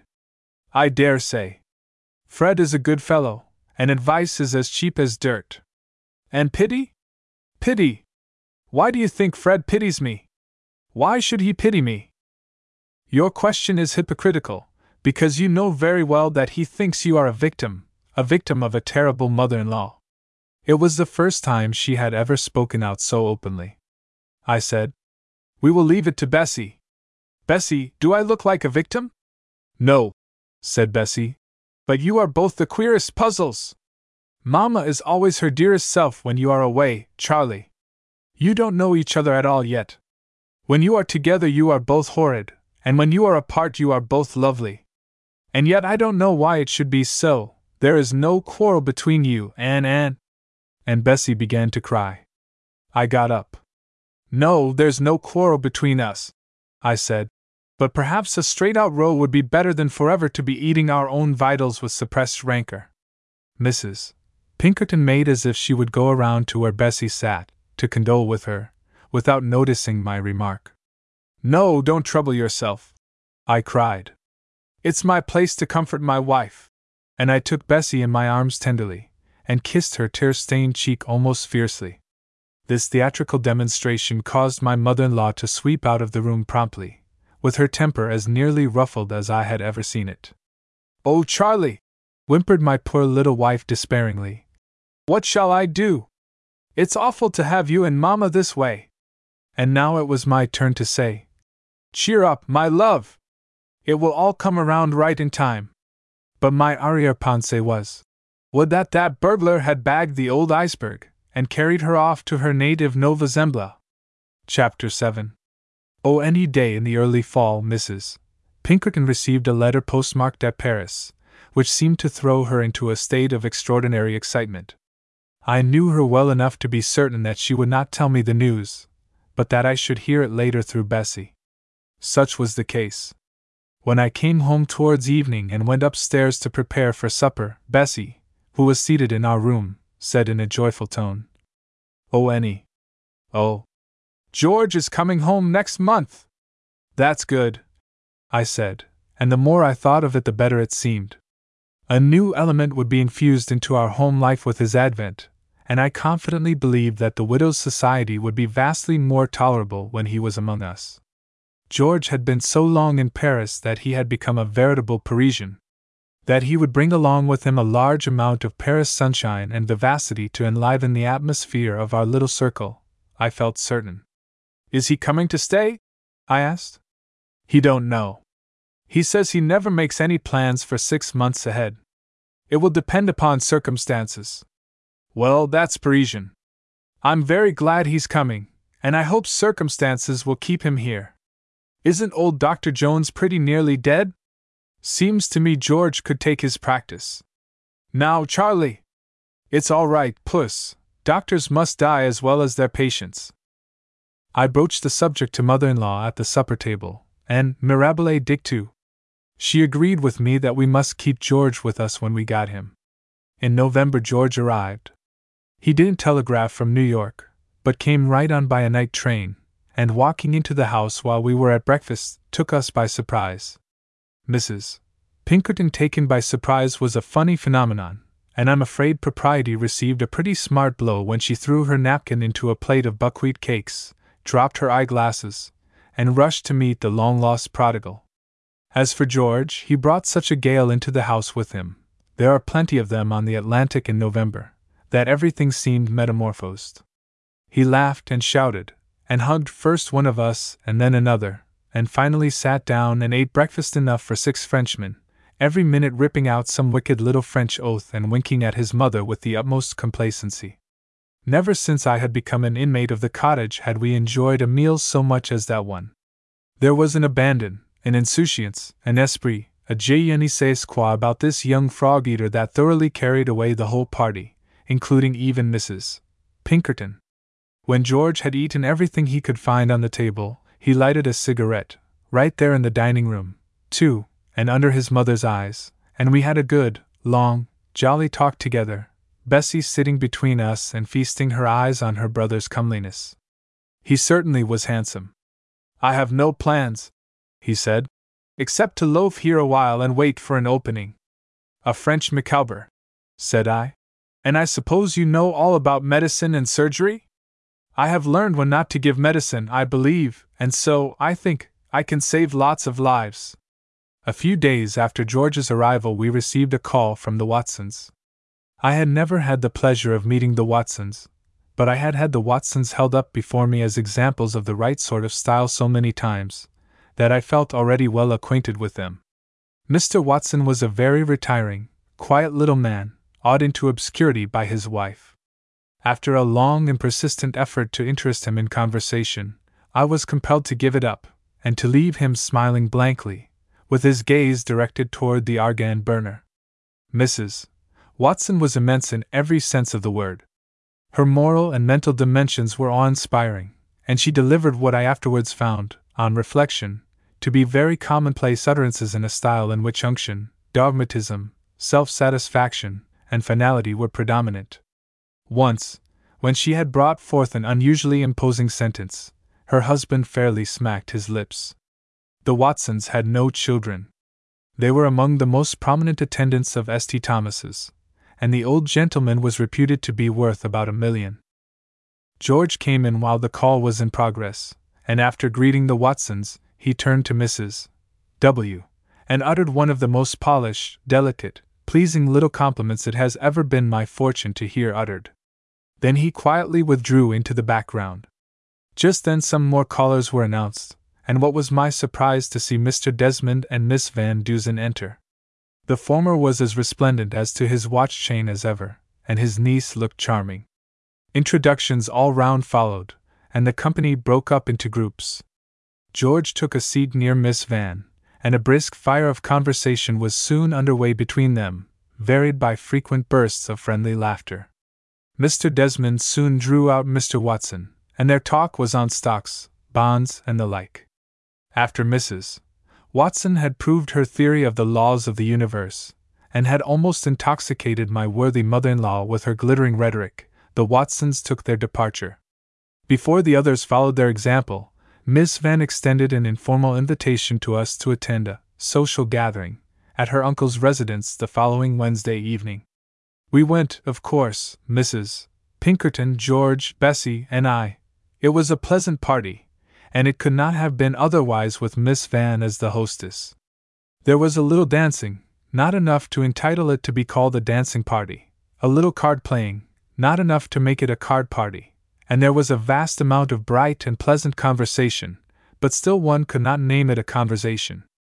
The company was remarkably good, and Miss Van's management, although imperceptible, was so skilful that her guests found themselves at their ease, and enjoying themselves, without knowing that their pleasure was more than half due to her finesse. George was quite a lion, and I envied his easy tact, his unconscious grace of manner, and his faculty of saying bright things without effort. He and Miss Van got on famously together, and she found him an efficient and trustworthy aid in her capacity as hostess. Mrs. Pinkerton made a lovely wallflower, and I could not refrain from a wicked chuckle when I saw her sitting on a sofa, exchanging commonplaces with a puffing dowager. Presently, however, I noticed that she had gone, and I found that Mr. Desmond had been kind enough to relieve me from the onerous duty of taking her down to supper. I wish I had a printed bill of fare of that supper, for even George, fresh from Véfour's and the Trois Frères Provençaux, acknowledged that it was sublime, magnificent, perfect. We men folks, in fact, talked so much about it afterwards, that Bessie rebuked us by remarking that men didn't care about anything so much as eating. As Fred Marston remarked to me, while helping himself a third time to the salad. It's a stunning old layout, isn't it? His wife was there, dressed to kill, as he himself said, and dancing with every gentleman she could decoy into asking her. After we had come up from the supper room, Fred Marston pulled me into a corner and inflicted on me a volley of stinging observations about the people in the room. George, Bessie, Mrs. Pinkerton, and Miss Van were, I supposed, in one of the other rooms. I had lost sight of them. Old Jenks lost a cool hundred thousand fighting the tiger at Saratoga, this last summer, said Fred. I had it from a man who backed him. Do you know that young widow talking with him near the end of the piano? No? Why, that's Mrs. Delascelles, and a devil of a little piece she is, twice divorced and once widowed, and she isn't a day over twenty five. You ought to know her. By the way, that brother of yours is a whole team, with a bull pup under the wagon. Does he let old Pink boss him around as she does you? It's a fine night, I said. Delightful. I say, Charlie, it must be a terrible bore to lug the old woman around to all these shindigs with you, hey? What do you think about the state election? I demanded. The Republicans have got a dead sure thing, I'll lay you a V. She has bulldozed you till you don't dare open your head, my boy. Yours is one of the saddest and most malignant cases of mother in law I ever struck. Fred, I said, in hopes of bringing his tirade to an end, your friendship is slightly oppressive. Confine your attentions to your own grievances. I will take care of mine. Ah. At last you acknowledge that you have one. Confess, now, that old Pink is a confounded nuisance. Well, then, yes, she is. Does that satisfy you, scandalmonger? Now, for heaven's sake, shut up! I heard a brisk rustling of silk just at my left and a little back of where I sat, and someone passed toward the front parlor. By Jove! ejaculated Fred, looking intently. It's old Pink herself, and I hope she got the benefit of what we said about her. I had no idea she was sitting near us. What we said about her, I repeated. I didn't say anything about her. Yes, you did. Ha ha! You said she was a confounded nuisance. I shuddered. Oh, well, brace up. Perhaps she didn't hear that impious remark, said Fred, chuckling maliciously. Or if she did, perhaps she'll let you off easy, only a few hours in the dark closet, or bread and water for a day or two. Confound your mischief making tongue! I growled. Here comes Miss Van Duzen to bid you quit spreading scandal about her guests. Miss Van Duzen, on the contrary, only wished Mr. Marston to secure a partner for the Lanciers, which he promptly did. I sat brooding while the dancing went on, and was somewhat astonished, when it was over, to see George making for my corner. How's this? he said. Didn't you go home with them? With them? What? You don't mean to say. But I do, though. Bessie and Mother made their dues half an hour ago, and I thought of course you had gone home with them, as nothing was said to me. This is a pretty go. Bessie must have been ill. Nonsense! I exclaimed. I should have known if that was the case. Where's Miss Van? I saw her. She thought it was odd, but supposed you had gone with them. What could have started them off in that fashion? Well, well, don't let's stand here talking. Come on. We did not stop for ceremony. Rushing upstairs, we donned our hats and coats, and made our way out to the sidewalk without losing any time. I hailed a carriage, and we drove rapidly out of town. It was about half past one o'clock when we arrived home. There were lights in our room and in Mrs. Pinkerton's chamber. George followed me upstairs, and I tapped at the door of our room. Is it you, Charlie? said Bessie's voice. Yes, and George. She opened the door. It was evidently not long since their arrival home, for she had not begun to undress. Explain, for our benefit, the new method of leaving a party, said George, and why it was deemed necessary to give us a scare in inaugurating the same. He threw himself into an easy chair. Perhaps Mr. Travers is better able to tell you why Mother should have left in the way she did, said Bessie, trying to make her speech sound sarcastic and cutting, but finding it a difficult job, with her breath coming and going so quickly. The deuce he is! roared George. Come, Charlie, what have you been up to? I must get it out of some of you. I am utterly unable to tell you why your mother should have left in the way she did, was all I could find to say. Sapristi! This is getting mysterious and blood curdling. The latest feuilleton is nothing to it. Must I go to bed without knowing the cause of this escapade? Well, so be it. But let me tell you, young woman, that it wasn't the thing to do. If you find your husband flirting with some siren, you must lead him off by the ear next time, but don't sulk. Good night. George walked out and shut the door after him. See here, Bessie, I said kindly. Don't cry, because I want to talk sensibly with you. She was sobbing now in good earnest. I want you to tell me what your mother said to you about me. She couldn't talk just then, poor little woman. But when she had had her cry partly out, she told me. Her mother had not told her a word of what had passed between Fred Marston and me. The outraged dignity of the widow would not admit of an explicit account of the unspeakable insult she had received. She had simply given Bessie to understand that I had uttered some unpardonable, infamous slander, and had hustled the poor girl breathlessly into a cab and away, before she fairly realized what had happened. I then told Bessie what our conversation had been, and left her to judge for herself. I had not the heart to scold her for her part in the French leave taking, though it made me feel miserable to think how few episodes of such a sort might bring about endless misunderstandings and heartaches. Of course, more or less talk was caused by the mysterious manner of our several departures from Miss Van's party, and thanks to Fred Marston and his wife and similar rattlepates, it became generally known that there was a skeleton in the Pinkerton closet. Miss Van soon heard how it came about, and nothing could have afforded a more complete proof of her refinement of character than the delicacy and tact with which she ignored the whole affair.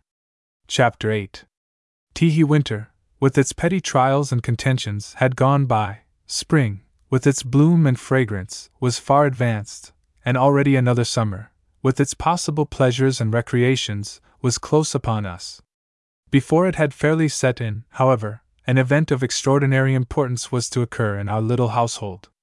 There had been premonitions of it for some time, which had a tendency to soften and soothe all asperities, and cause a rather sober and subdued air to pervade the little cottage, and now there were active preparations going on.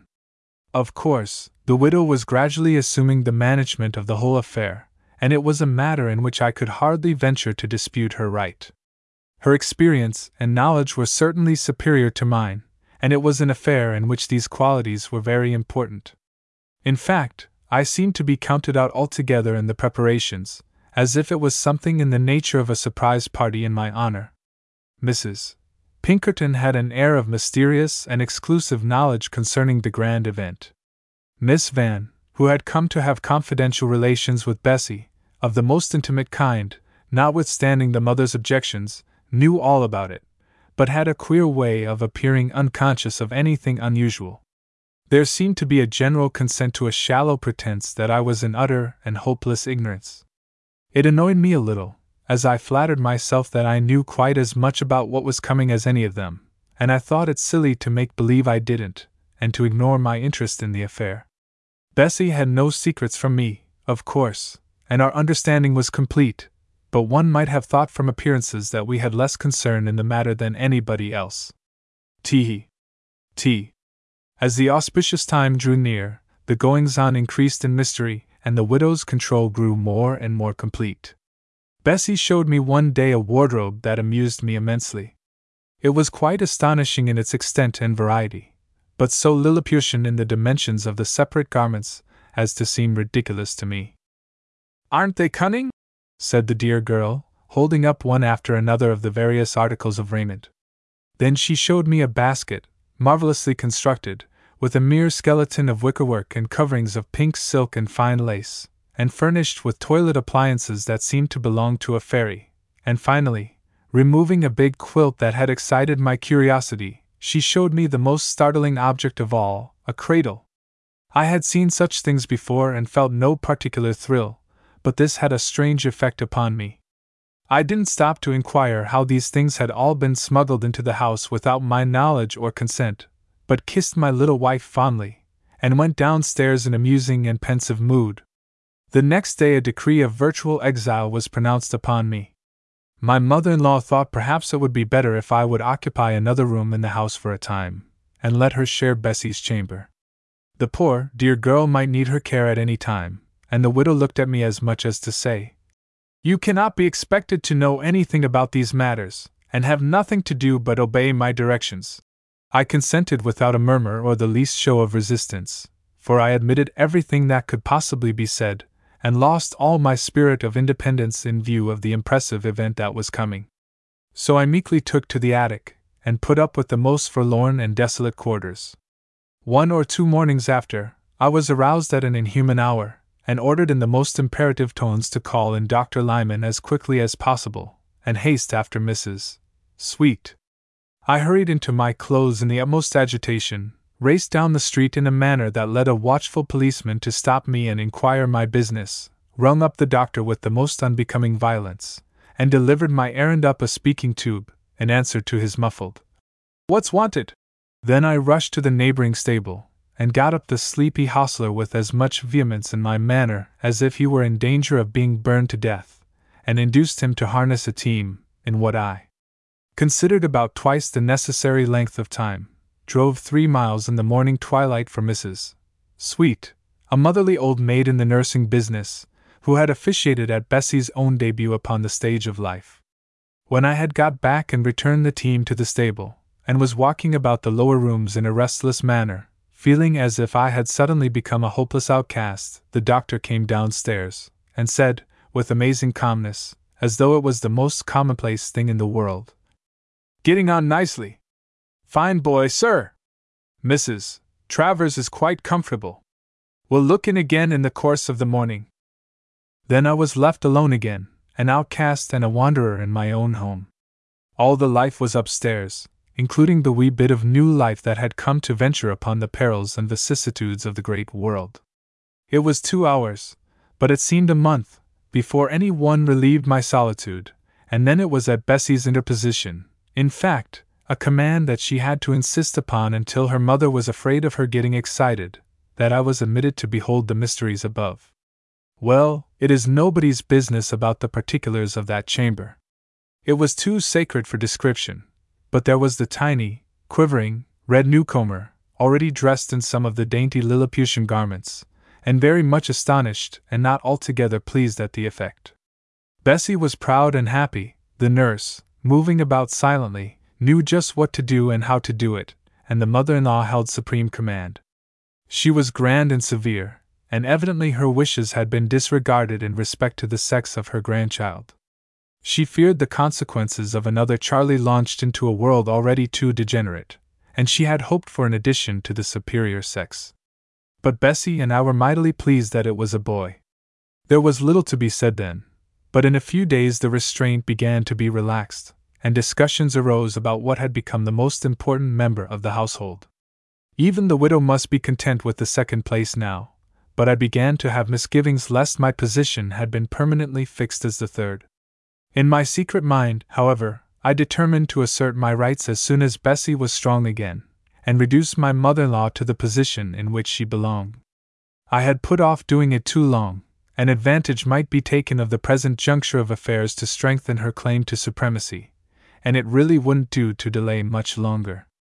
I think he looks just like Charlie, said Bessie to Miss Van, the first time the latter called after the great event. Well, I don't know, was the reply. It seems to me he has his papa's dark eyes, but I can't see any other resemblance. Oh, I do, Bessie replied with spirit. Why, it is just his forehead and mouth, and his hair will be just the same beautiful brown when he grows up. The old lady was looking on reproachfully, and finally said, Bessie, my dear, that child looks precisely like your own family. George at his age was just such an infant, you couldn't tell them apart. George entered the room at that moment, and with his boisterous laugh said, You don't mean to say that I was ever such a little, soft, ridiculous lump of humanity as that, do you?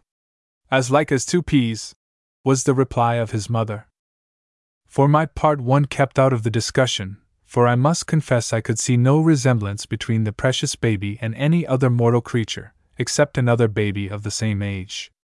I thought they looked pretty much all alike, and was not prepared to deny that it was the exact counterpart of anybody at that particular stage of development. I tell you what, Bess, said George, after the debate had fully subsided. You must name that little chap for me. Oh, no, replied the proud mother. That is all settled.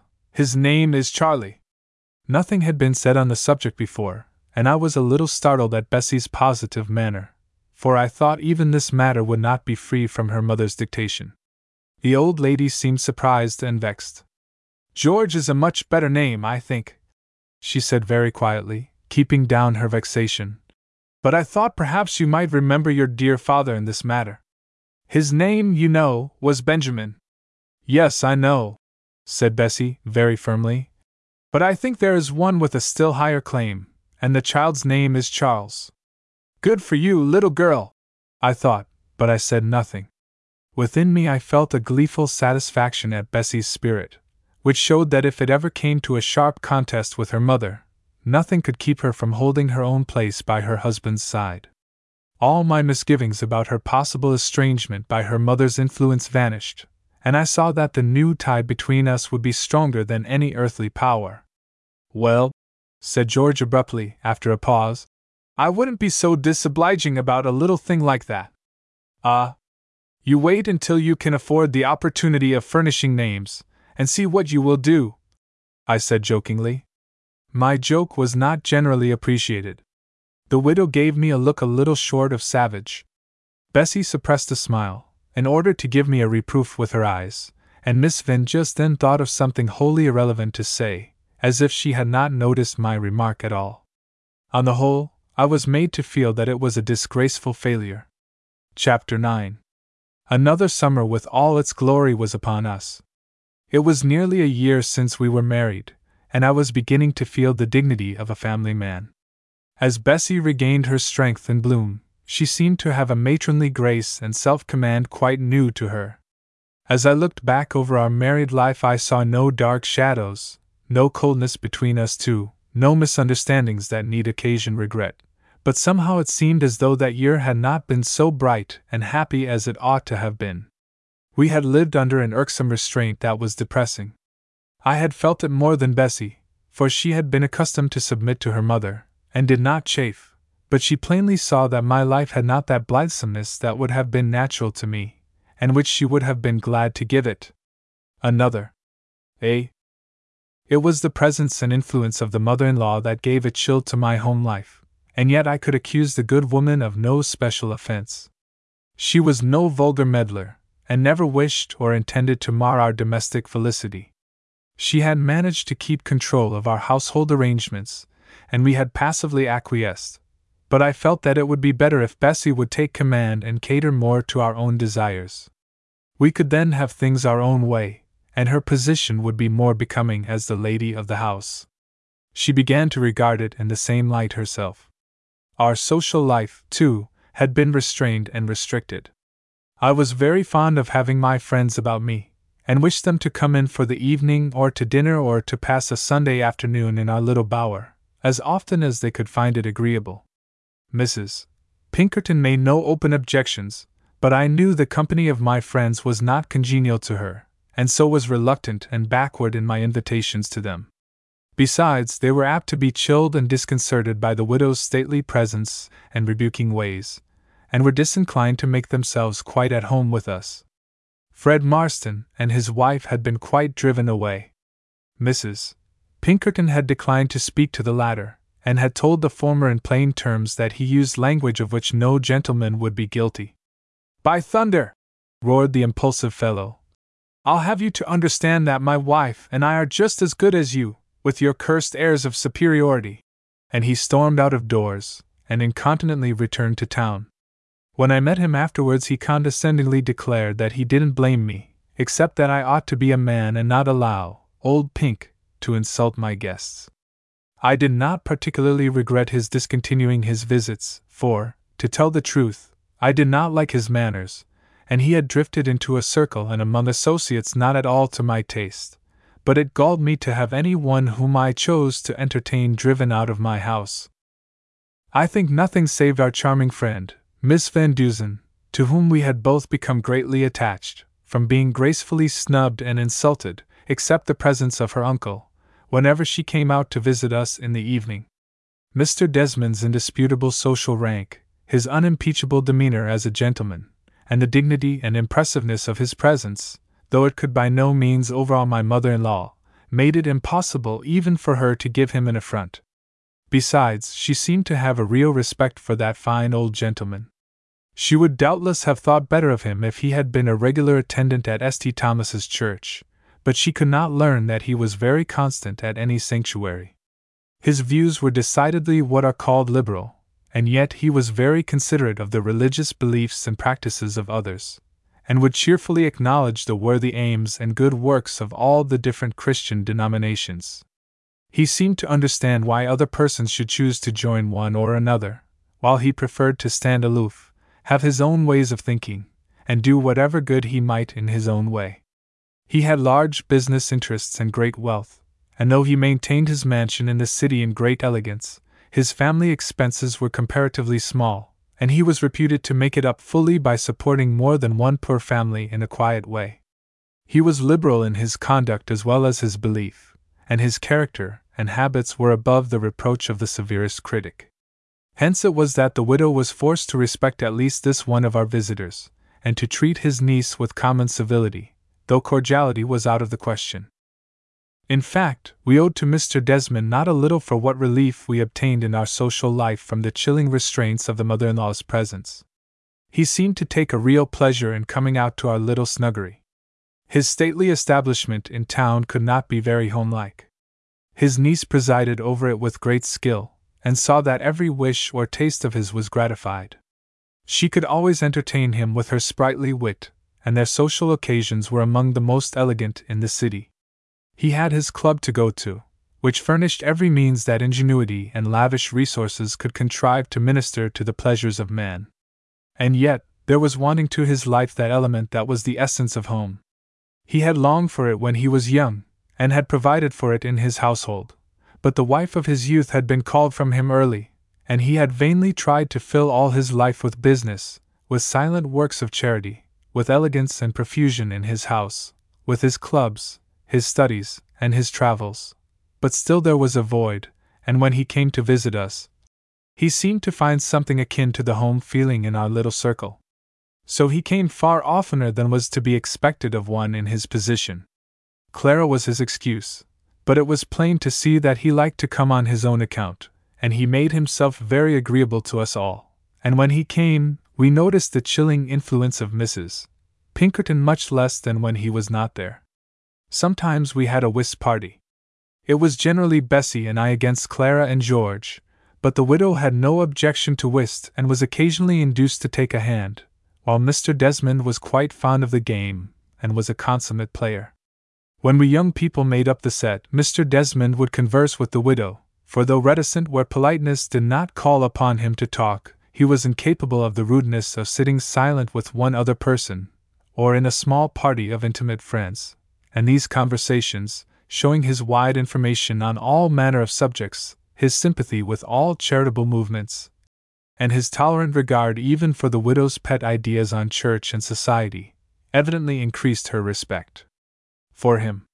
George must not be forgotten as a member of our circle, and never can be by those who were in it. His vivacity did much to relieve us from the depression that brooded over us. He and Clara Van, as he had taken to calling her as a sort of play upon Caravan, for was she not a whole team in herself? He would say, he and Clara had many a lively contest of words, and were well matched in their powers of wit and repartee. Thus there were lights as well as shades, relief as well as depression, in our social life, but over it all was a shadow, the shadow of my mother in law. Chapter 10 As I was saying, I made up my mind that our happiness was marred by habitual submission to mother in law, and I determined to shake off the nightmare, to assert myself, and to reduce that stately crown of grey puffs to a subordinate place. How was I to do it? There was nothing that I could make the cause of direct complaint, and it was hard to get into a downright conflict which would involve plain speaking.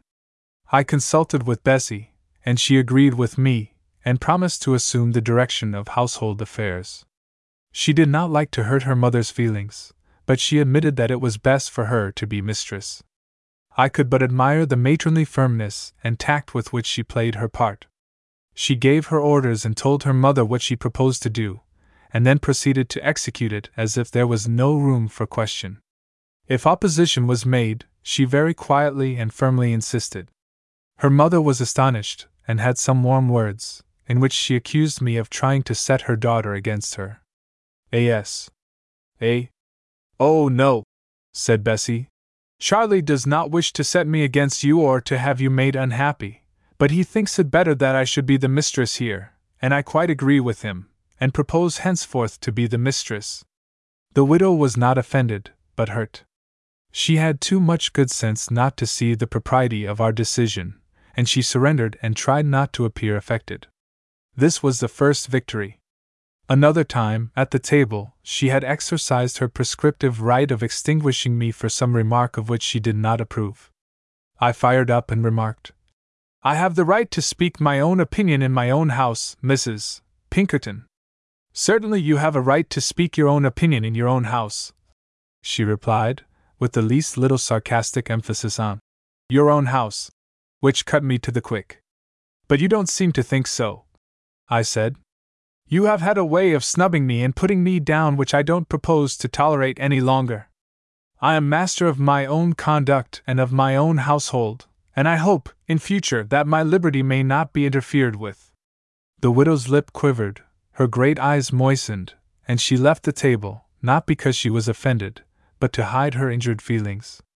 I felt mean, and would have apologized, but that I felt that my cause was at stake. There was no after explanation. My mother in law came and went about the house as usual, calm and polite.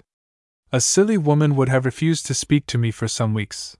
But she was not a silly woman, and took pains to speak with the most studied politeness, and to avoid offense. Here, too, she had evidently surrendered. This was victory number two. One more and the battle was won. It was a Sunday in June. I had especially invited Mr. Desmond and his niece to come out to dinner and to spend the afternoon, and had insisted to Fred Marston that he should come with his wife. I wanted to vindicate my right to have what friends I pleased, and then I didn't care overmuch if I never saw him again. Mrs. Pinkerton had gone to church alone as usual. For some weeks Bessie had been unable to accompany her, and I preferred the sanctuary at which the scholarly, but heterodox, Mr. Freeman preached. When she returned, our guests had arrived. She put on her eyeglasses as she entered the gate, and looked about with evident disapproval, as we were scattered over the lawn. She did not believe in Sunday visits. She was even stiff and distant to Mr. Desmond, and refused to see the Marstons at all, though they were directly before her eyes. She walked straight into the house. By Jove! said George to me in an undertone. That isn't right! I shall speak to mother about cutting your guests in that way. Never mind, I replied. Don't you say a word, I want an opportunity. He saw it in a minute, and acquiesced with a queer smile. He fully sympathized with me, and had even encouraged me in the work of emancipation. He had the utmost respect and affection for his mother, but he said it was not right for her to make my home unpleasant. That Sunday, Mrs. Pinkerton joined us at the dinner table. I knew she would not be guilty of the incivility of staying away. You remember my friends, Mr. and Mrs. Marston? I said by way of introduction as she came in. I remember them very well, was the reply. Too well, the tone implied. I made a special effort to be talkative, and to keep others talking during the dinner. It was very hard work, and I met with indifferent success. It was not a pleasant dinner. Mr. Desmond alone appeared not to mind the restraint, and he alone ventured to address the widow. She was polite, but far from sociable. We contrived to pass the afternoon tolerably, but not at all in the spirit which I wished to have prevail when I had friends to visit me, and all because of that presence. After they were gone, I took occasion to introduce the subject, for I had learned that Mrs. Pinkerton's skill in expressing her disapproval in her manner was so great that she relied on it almost altogether, and rarely resorted to words for the purpose. I am afraid you did not enjoy the company very much today, I said, as we were sitting in the little parlor, overlooking an exquisite flower garden. No, sir, she answered, with the old emphasis on the Sir? I do not approve of company on the Sabbath, and I had hoped you would never again bring those Marstons into my presence at any time. Excuse me, madam, but I propose to be my own judge of whom I shall invite to visit me, and of the time and occasion. I presume you admit my right to do so. Certainly, sir. I never disputed it, and had no intention of saying anything if you had not introduced the subject. I introduced the subject for the very purpose, in fact, I brought out the company for the very purpose of vindicating my right, and it would be very gratifying to me if you would concede it cheerfully, and not, by your manner and way of treating my friends, interfere with it hereafter. I was almost astonished at my own courage and spirit, and still more so at Mrs. Pinkerton's reply. It was dusky and I could not see her face, but her voice trembled and choked as she answered. God knows I do not wish to interfere with your happiness. Bessie's happiness has been my one thought for years, and now it is bound up with yours. I have my own notions, which I cannot easily discard, but I would not do or say anything that would mar your enjoyment for the world. I have long felt that I did do so, and have made up my mind to make any sacrifice of pride and inclination to avoid it. Here she actually broke down and sobbed, and I was very near joining her. Never mind, I said at length, quite softened. I guess we shall get along pleasantly together in the future, now that we have an understanding. I hope so, she said, recovering her serenity, and we relapsed into a painful silence. This was the third and final victory, but I felt no elation over it. My mother in law receded somewhat into the background, but it was so much in sorrow, rather than anger, that I felt her new mood almost as depressing as the old. I didn't want her to feel injured or subdued, but evidently she couldn't help it, and the mother in law, though conquered, was herself still, and that congeniality that would make our life together wholly pleasant was impossible. Her existence was still a shadow, less chilling and more pensive, but a shadow in our home, and it seemed destined to stay there. Chapter 11 George is growing very restless. I don't know what ails him, Bessie said to me. George. Gee. I can guess, I said, looking wise. What is it? Do you remember what an uneasy, good for nothing chap one Charlie Travers was, when he first began to call on a certain young woman with conspicuous regularity? Oh, Charlie, you don't think he. No, no! Now don't explode too suddenly. I wouldn't have him know that I suspect anything for the world. We won't name any names, but I keep my eyes about me, and I flatter myself I know the symptoms. And with these mysterious words, I started for the bank, leaving to Bessie a new and delightful subject for speculation and air castle building. George did not come home to supper that day, but that was nothing extraordinary. I was sitting out on the porch, smoking after the meal, and saw him coming up the street. Where have you been? I asked, as he joined me and took a seat. None of your business. In town. Is Miss Van well? I asked mischievously, how should I know? Come, George, you don't play the part of innocence over well. Suppose you try candor, and tell me where you have been. You mistake my identity. I'm not your baby. You will find the youthful Charlie entertaining his mother upstairs.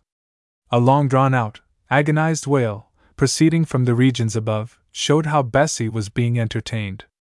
No opening yet? I ventured to ask, changing the subject. Not the slightest prospect. If some of these doctors could only be inveigled into taking some of their own prescriptions. But no, they are too wise. The bitterness of your tone would seem to indicate that you have not enjoyed your visit to the town. The town be hand, and the country too. Let's take a walk down the street. Give me a cigar, confound you! How hot it is! We strolled down the street. This is a terrible vale of tears, this world said I. The world is hollow, and my doll is stuffed with sawdust, which accounts for his howling. George was silent. He pulled at his cigar ferociously, smoked it half up, threw it away, and replaced it by a cigarette. When a man throws away the best part of a Reina Victoria, he is either flush or badly in love, said I to myself. I waited patiently for him to speak, as I was perfectly willing to receive his confidence, but I didn't have the chance. He maintained a loud silence all the way, and we walked back home as we had gone out. Something's up, something serious. I informed Bessie that night. But George does not confide in me worth a cent, which I think is a little unbrotherly.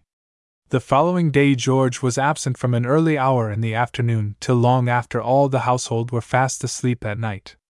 I was awakened at about midnight by a light tapping at the door of our room and slipped out of bed without disturbing Bessie or the baby. Come up to my den, whispered George as I opened the door. Don't wake the others. I quietly got into my clothes and crawled noiselessly up to George's. Dan, devoured by curiosity.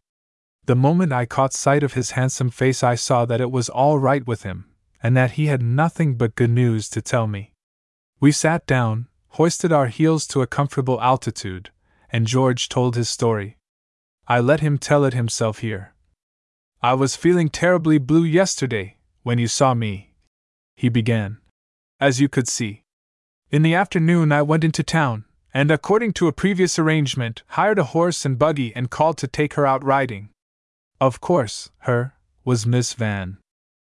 We had agreed to take the old Linwood Road and follow it to the village, returning through the Maplewood Park and so getting back to the city at about six. We left the town and passed through the suburbs rapidly until we struck into the country, and there I let the horse go his own pace, which was slow. So much the better. Miss Van Duzen was never more charming. We had the most agreeable bit of talk, and she drew me out till I amazed myself. She always does. It's no use my telling you, Charlie, but I have been a fool in my love for her ever since the night she came into this cottage like a stray beam of sunshine on a cloudy day.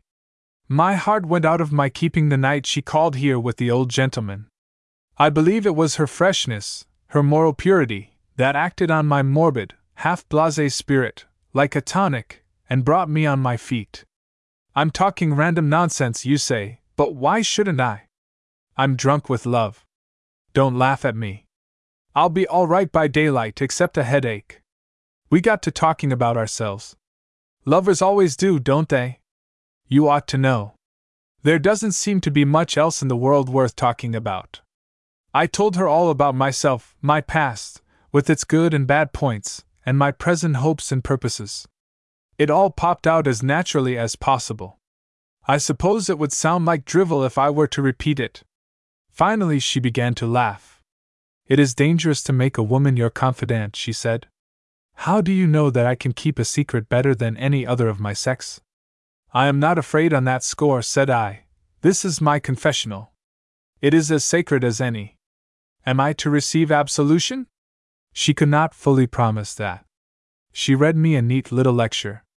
It was fascinating to thus receive correction at her hands. I pledged myself, when it was done, to follow the course laid out for me. Then I made bold to exchange roles. With some maidenly hesitation, which soon vanished, she in turn laid before me the inner history of her life. Ah, my boy, how little there was in it to gloss over! How much to humiliate the best and noblest of us men! It was a revelation that made me prostrate myself before her. I was not worthy to hear it. George paused, and drummed on the table with his fingers nervously. I may as well tell you all. He resumed. I had resolved to ask that girl to marry me when we started on our ride, but after what she said to me so simply and modestly, I positively could not do it. She expected me to speak, I know that, for she would not have told me what she did tell me, otherwise. So you didn't speak? Oh, stupid, stupid boy! I know it. But my tongue was tied. Perhaps it was all cowardice, I can't say. I never was afraid of any one before. I came home utterly shattered and downhearted. Today I gravitated back to her, after a sleepless night. She received me with the same friendly smile as usual, but there seemed to be a slight shadow over her spirits. That little, almost imperceptible change filled me with joy. I jumped to a conclusion that intoxicated me, and made the plunge at once. It is another case of the moth and the candle, I said to her. Thank you. So I am a candle? That is a fine figure of speech. Seriously speaking, I think we had not finished what we were talking of yesterday. What were we talking of yesterday? She had the effrontery to ask. Oh, yes, now I recollect. It was yourself. That subject, I fear, you will never finish talking of. Now that's a very mean speech, all things considered, I whined. Do you want to strike a man, when he's way down? Don't play Uriah Heep. I hate humble people. But if I have perchance pierced the thick epidermis of Parisian pride you have so long worn, I'm glad of it. She likes to abuse me, and I enjoy it quite as well as she. She continued to scold me and mock me for some time, to disguise her actual mood. I saw through it, and let her have her way for a while. The meeker my replies, the greater the exaggerated harshness of her criticisms. At last I no longer attempted to reply at all. Leaning back in a corner of the sofa, I watched the play of her animated features and the light of her dark brown eyes, and felt that she was the one woman in the universe that suited me, the one woman I could respect and love passionately at the same time. You say truly I am a coward. I am aware of that. I admit that I am all that is detestable. If such a wretch as you describe were to love a woman, what unhappiness for him! There could be no hope for him. He would know his own irredeemable unworthiness, and so could only slink away in shame. You are quite right, she cried, laughing merrily. That would be the only course for him to pursue. By the way, I said, that reminds me that my train goes out in twenty minutes. I rose, and she also stood up to accompany me to the door. I held out my hand. It was an unusual demonstration, and perhaps she thought it meant goodbye in earnest.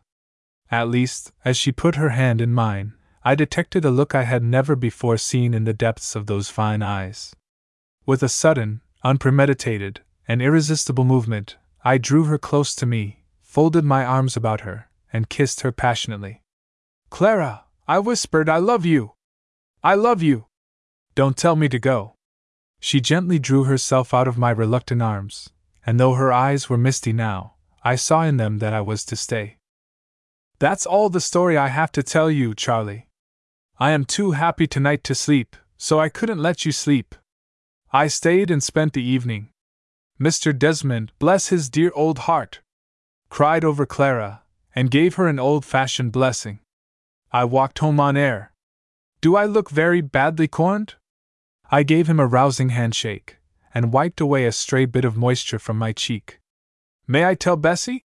were my first words when I found my tongue. Why not? There will be no long engagement in this case. The knot shall be tied as soon as possible. The announcement I made to my little wife the following morning was not entirely unexpected, yet it filled her with delight.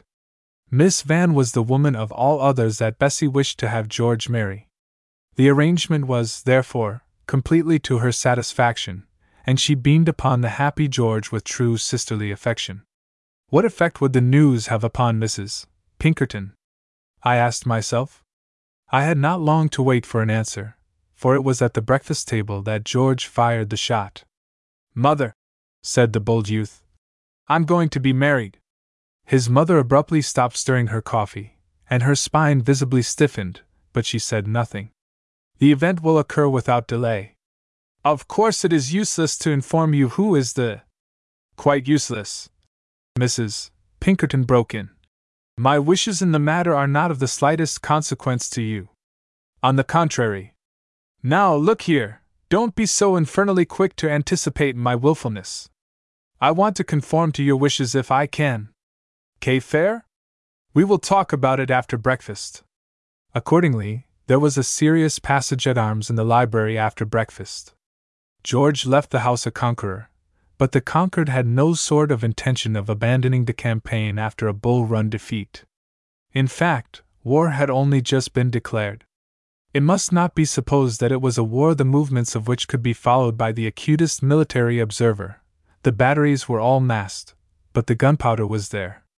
I felt confident that George would carry everything before him, and he did. He brought Miss Van over to spend the evening, and we had the pleasantest time imaginable. He would not allow his mother to say a word against Miss Van, and made a fair show of proving that the latter had, not only better blood, but also better breeding and a truer sense of propriety than my mother in law, that is, when it came to the scratch, as George said. But who would give a snap for a young woman who can't throw aside the shackles of conventionality once in a while, and be herself? Miss Van was her own jolliest, sweetest self at this time. Her beauty had never been so noticeable. Joy is an excellent cosmetic, and love paints far better than rouge or powder. As soon as Mrs. Pinkerton had recovered from her defeat, and when the engagement had become an acknowledged fact which all the world might know, the wedding began to loom up before us, and I could not help wondering if St. Thomas's Church was to be the scene of as fashionable and grand a display as on the occasion when Bessie and myself were made one. I felt reasonably certain that Mrs. Pinkerton would make an effort to that end, and I was curious to see how George would look on it. Bessie, I think, would have been glad to see the marriage take place with as much pomp and show as possible. She was intensely interested in what Clara should wear, and every visit from that young woman was the occasion for a vast deal of confidential, and no doubt highly important tete a tete consultation. Mother in law sailed into the library one evening with unusual celerity of movement. George, dear, she said, this cannot be true. You would not permit such an eccentric, uncivilized proceeding. Surely you will not offend our friends by. Avast there! Our friends be hanged! cried George wickedly. Yes, it's true, too true. The ceremony will be private, and no cards. You can come, though. Next Wednesday, at two o'clock sharp. This was cruel. I could see his mother almost stagger under the blow. She attempted to remonstrate, but it was too late. George assured her that it was all fixed, and that Clara had agreed with him regarding the details. Honest old John Stevens will tie the knot, said he, and it will be just as tight as if Dr. McCannon manipulated the holy bonds. I trust we shall have the pleasure of your company, mother. Consider yourself invited. A few of the choicest spirits will be on hand. Clara will wear the most exquisite gray traveling suit you ever laid eyes on. The widow was flanked, outgeneraled, routed along the whole line. She brought forward all her reserve forces of good breeding, and thus escaped a disastrous panic by retiring in good order. The ceremony occurred, as George had announced, the following Wednesday. The near relatives and best friends of the young couple were present, and it was a quiet and thoroughly enjoyable affair for all who participated. An hour after they had been pronounced man and wife, George and his bride rode away to take the train for the mountains. And on her lover's arm she leant, and round her waist she felt it fold. And far across the hills they went, in that new world which is the old. Chapter 12 Teehee Cottage seemed dull enough after the departure of George with his bride. Bessie was so absorbed by the care of our little one that she had very little time to think of anything else, and in fact the newcomer, for the time being, monopolized the attention of his grandmother as well as of his mother. I was therefore left to my own resources. Tee. T. Baby is not very well, Charlie. Bessie informed me, one morning, with an anxious air. Do you think it would do to wrap him up well and take him for a little ride this afternoon? Yes, that's a good idea. If I can get that black horse at the livery stable, I'll bring him around this afternoon. But I don't see why you should wrap him up. It's hot as blazes. You don't know anything about babies, Charlie. Go along. Get a nice, easy carriage, and we'll take mother with us. I long for a ride. I departed, and secured the desired team. Towards two o'clock, I drove up to the cottage, and the entire family bundled into the vehicle, and we were off. I chose a pleasant, shady road, and drove slowly, while Bessie and her mother filled the air with baby talk.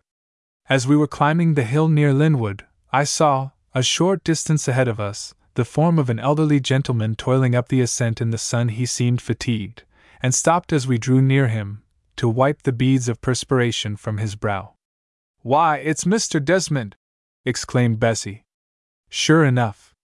As he turned toward us, I recognized the white vest, the expansive shirt front, and the resplendent watch chain that could belong to no other than old Dives himself. How d'ye do? I cried, halting our fiery steed. Ah, Mr. Travers, Mrs. Pinkerton, how do you do? Delighted to meet you. It's very warm. How came you so far out in the country afoot?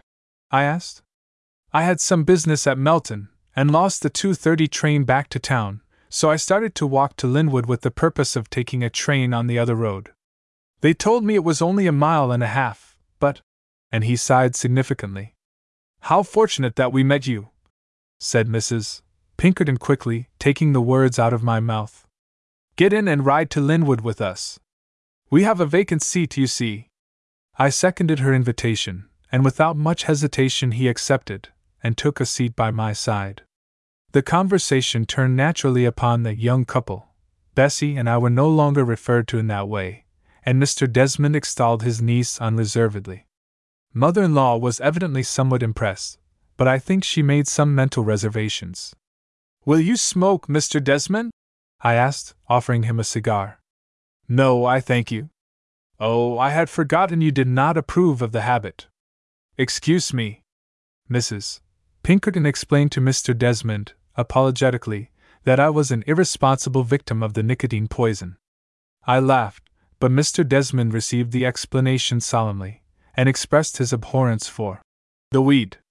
The old gentleman professed great admiration for baby, and said that he looked exactly like his mother. In fact, the resemblance was almost startling. By the time we had got to Linwood, our passenger had talked himself into a state of good humor, and we left him at the railroad station, bowing and smiling with true old school aplomb. Bessie thought the ride did Charlie, Jr., good, and so it became a regular thing, on pleasant afternoons, to take him out for a little airing. Mrs. Pinkerton overcame her scruples, and usually accompanied us. A sample of the sweet converse held with my son and heir on the back seat will suffice. So Soda wazilato catchikums. Eso dava babangi. Mama's cunnin' kitten baby. One day, just before noon, when I had been making a mental calculation as to how I should be able to cover the livery stable bill, a fine equipage stopped in front of the bank, and through the window I saw the stately driver hand a note to our errand boy. In a moment, Tommy appeared in the room and handed me the billet, which ran thus My dear Mr. Travers, I trust you will not take it amiss if I send my coachman out your way once in a while to exercise the ponies.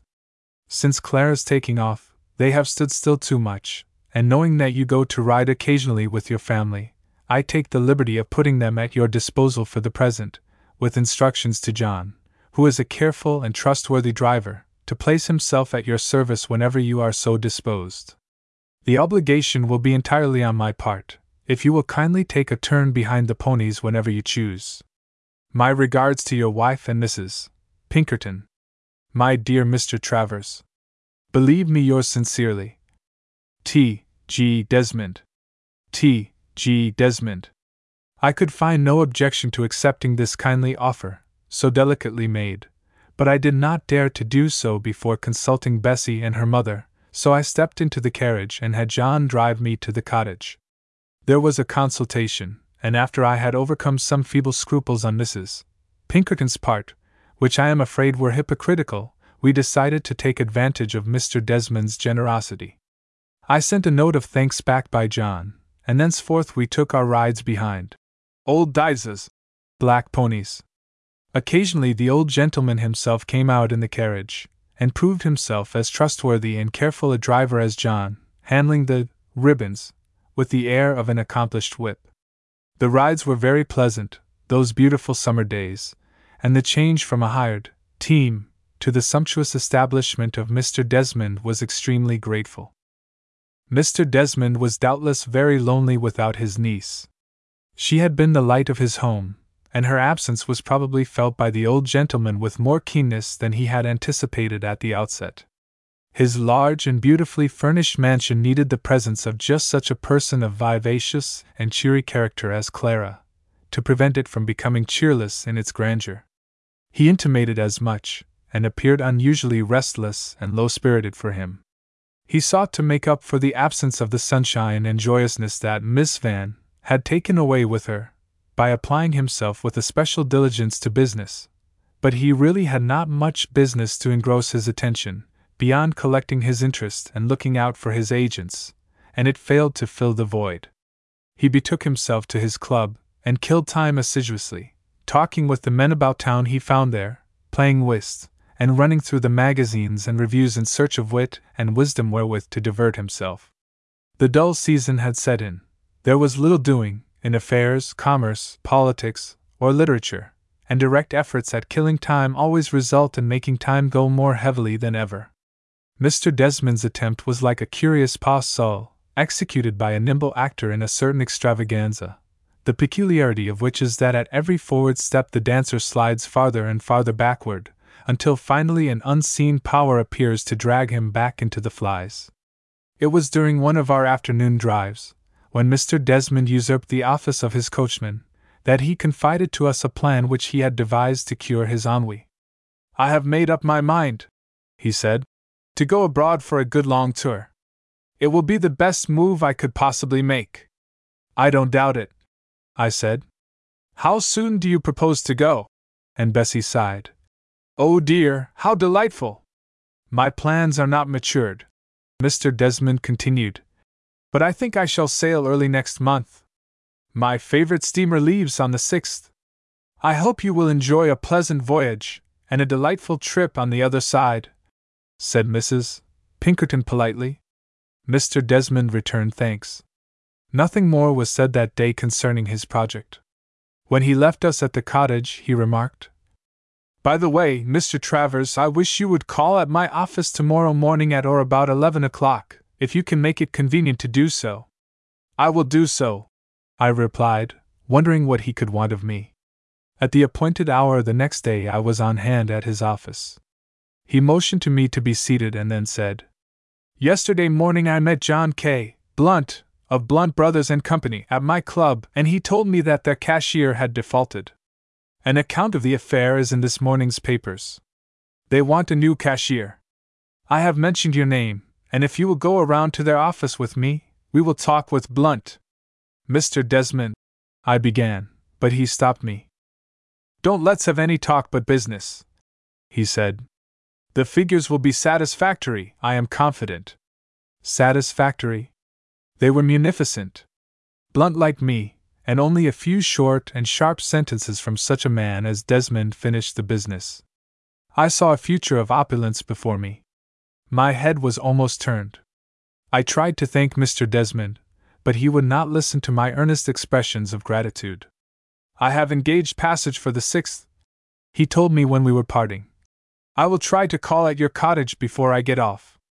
I am busy settling up some details now. Good day. I hastened home with my good news. Bessie's eyes glistened when she heard it, and even my mother in law showed a faint sign of pleasure at my good luck. The following Saturday evening, Mr. Desmond came out to see us.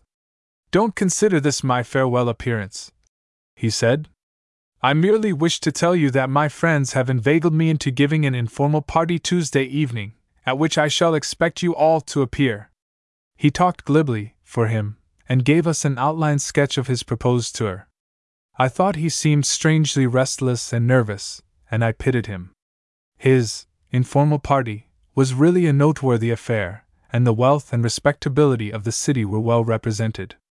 Bessie could not go, on account of the baby, so I acted as escort to Mrs. Pinkerton, who made herself amazingly agreeable.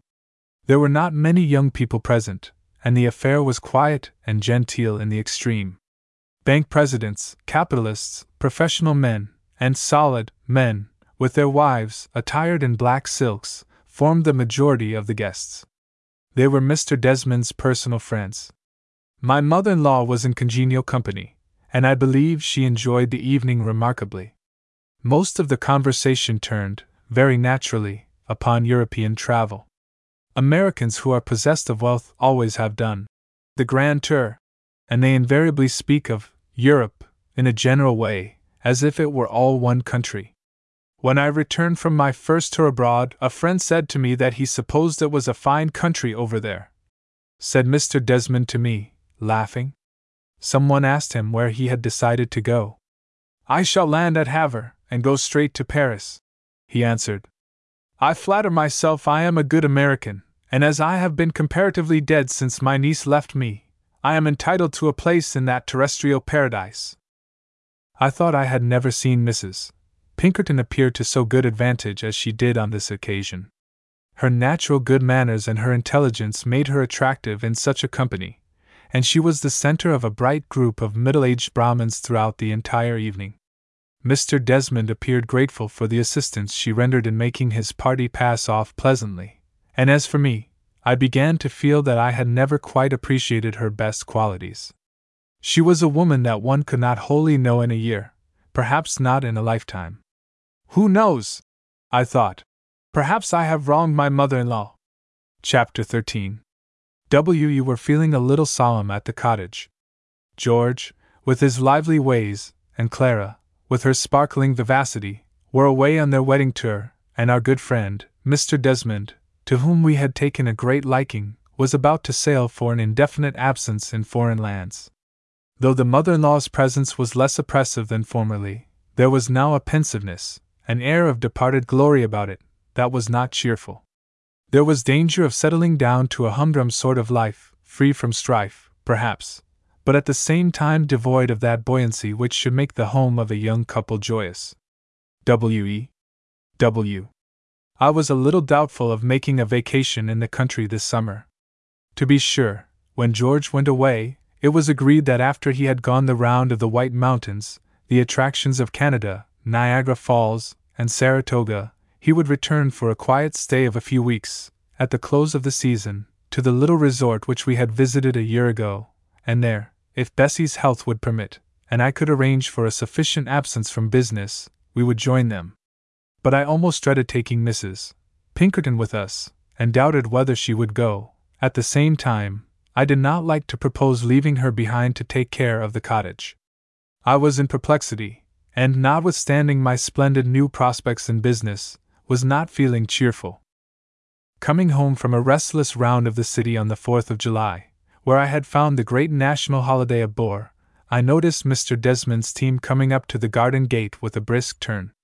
That fine old gentleman, I always feel like calling him old on account of his gray whiskers, though he was little more than fifty, came down the walk and with stately politeness assisted Bessie and the baby out of the carriage. I looked to see Mrs. Pinkerton follow, but she was not there, and clearly Mr. Desmond had not been to ride. It struck me as a little queer, not to say amusing, that they had been having a quiet tete a tete together in the cottage while John gave Bessie and the baby their airing. But then, it was not so strange either, for was he not going to leave us in two days? It was no uncommon thing for Mrs. Pinkerton to stay within while Bessie was out, and he had probably dropped in late in the afternoon, expecting to find us all at home, as it was a holiday. I bade him good bye in case I did not see him again, as he got into the carriage to ride back to the city. Oh, I shall see you tomorrow, he said in a brisk tone which had not been habitual with him of late. That evening, my mother in law was uncommonly gracious, a little absent minded, and more pleasant in spirit than I had ever known her. She seemed to be filled with an inward satisfaction that I could not make out at all.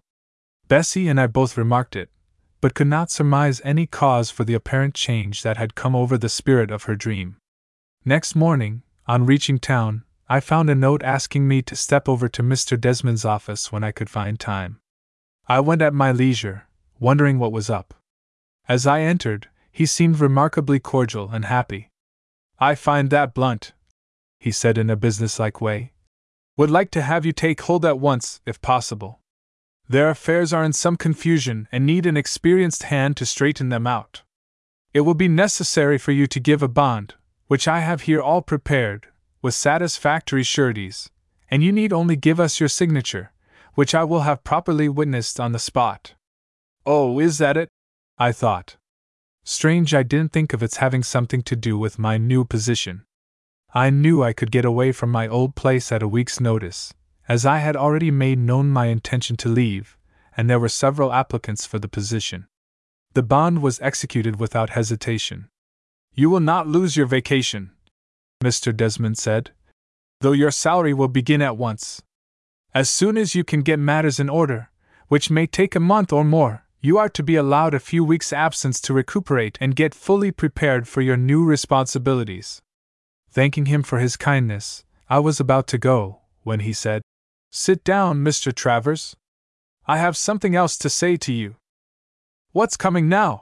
I wondered, as I took my seat again. Mr. Desmond seemed a little at a loss how to begin his new communication, and came nearer appearing embarrassed than I should have thought possible for him. The fact is, he said at last, I have changed my mind about going abroad. I have no doubt I looked very much surprised and puzzled, and smiling at the expression of my face, he went on. Your mother in law, Mrs. Pinkerton, is a very worthy woman, in fact, a remarkably worthy woman. I couldn't deny that, but why should he choose such a time and place to compliment her? Do you know, he added, with a still nearer approach to embarrassment in his manner, and something like a blush on his usually calm face. I have asked her to become Mrs. Desmond. The devil you have! was my thought as astonishment fairly overcame me. I didn't say it though, but it was my turn to be embarrassed, and I hardly knew what to say. Having got it out, Mr. Desmond fairly recovered his equanimity. Yes, he said. I put the idea away from me for a long time, but it would persist in growing upon me, and I finally concluded that perhaps it might contribute to the happiness of all parties, so I have taken the plunge. I hope you approve of it, he added, with a queer twinkle in his eye.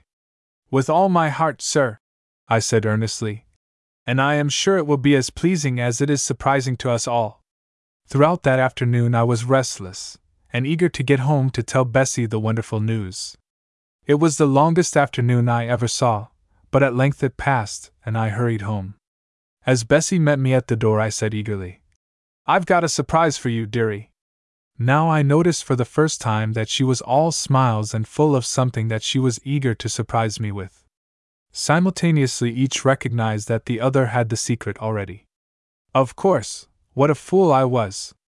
Her mother naturally enough would tell her while Mr. Desmond broke the matter to me. Isn't it jolly? I said. Why, Charlie, are you then so anxious to get rid of poor, dear mamma? she said, half reproachfully and half teasingly. Oh, no, of course not, but it is really nice for all of us, isn't it now? She won't be far off, you know. We shall have our little home all to ourselves, and Mr. Desmond will be a sort of guardian for us. And as I said before, I think it is jolly. Well, I must confess I do not altogether like the idea of Mamma marrying again, and I shall miss her very much, after all. I couldn't help laughing at the little woman's demure countenance, as she said this. There was a little trace of jealousy in her gentle heart, jealousy so natural to women, at the idea of another's taking her mother off, just as that good woman had been jealous at her taking off. I accused her of it, and she repudiated the idea. But everybody must admit that things had fallen out just right for all parties, and the shadow was to be taken from our household by a new burst of sunlight, without any heart burning for anybody, and with nothing but satisfaction for all. It was arranged that the new marriage should presently occur, and the mature couple take a little trip, and surprise George and Clara by being at the Fairview Hotel before them. Their first knowledge of the turn of affairs was to come when they arrived there late in August, and found their new relations in possession. Bessie and I were to join the party for a brief stay, and so my perplexity was happily ended. Chapter 14 Teehee landscape is lovely in these latter days of August. The mountains are grand and solemn in their everlasting silence. We are together at the Fairview, and everybody feels free and happy. There is no restraint, and our future prospects are delightful. Before George left home in June, he had made application for a vacant chair in the medical college and presented his credentials and testimonials. He expected nothing from it, he said, but would leave me to look out and see what decision was made. I had brought with me the news of his appointment. I had also secured for him the refusal of an elegant house which had been suddenly vacated and offered for sale on account of the failure in business of its owner. It was very near our cottage, had lovely surroundings, was beautifully furnished, and was to be sold with all its contents. It has now been decided between George and Mr. Desmond that it shall be purchased at once, and shall become the legal possession of Clara, being paid for out of her ample fortune, now under her own control, but not yet taken from her uncle's keeping. T. T. Mr. and Mrs. Desmond will take possession of the city mansion, and I have no doubt that its state and elegance will be fully kept up. I see before me happy times for us all, and at last I think we understand and appreciate each other. Our relations being properly and happily adjusted, there will be no more unpleasantness. And I must acknowledge that, in spite of past feelings and the little clouds that have flecked our sky, sometimes appearing dark and portentous, these happy results are due in no small measure to my mother in law. My mother in law. The end. The end.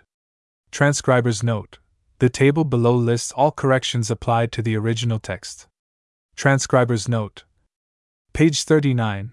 A hand encased in a MIT mitt. Page 39. Page 128. Added quotes. Better than any other of my sex? Page 128. Page 131, added quotes, slink away in shame. Page 131. Page 133, added quotes, K fair? Page 133. Page 145, and Bessie sighed Bessie. Page 145.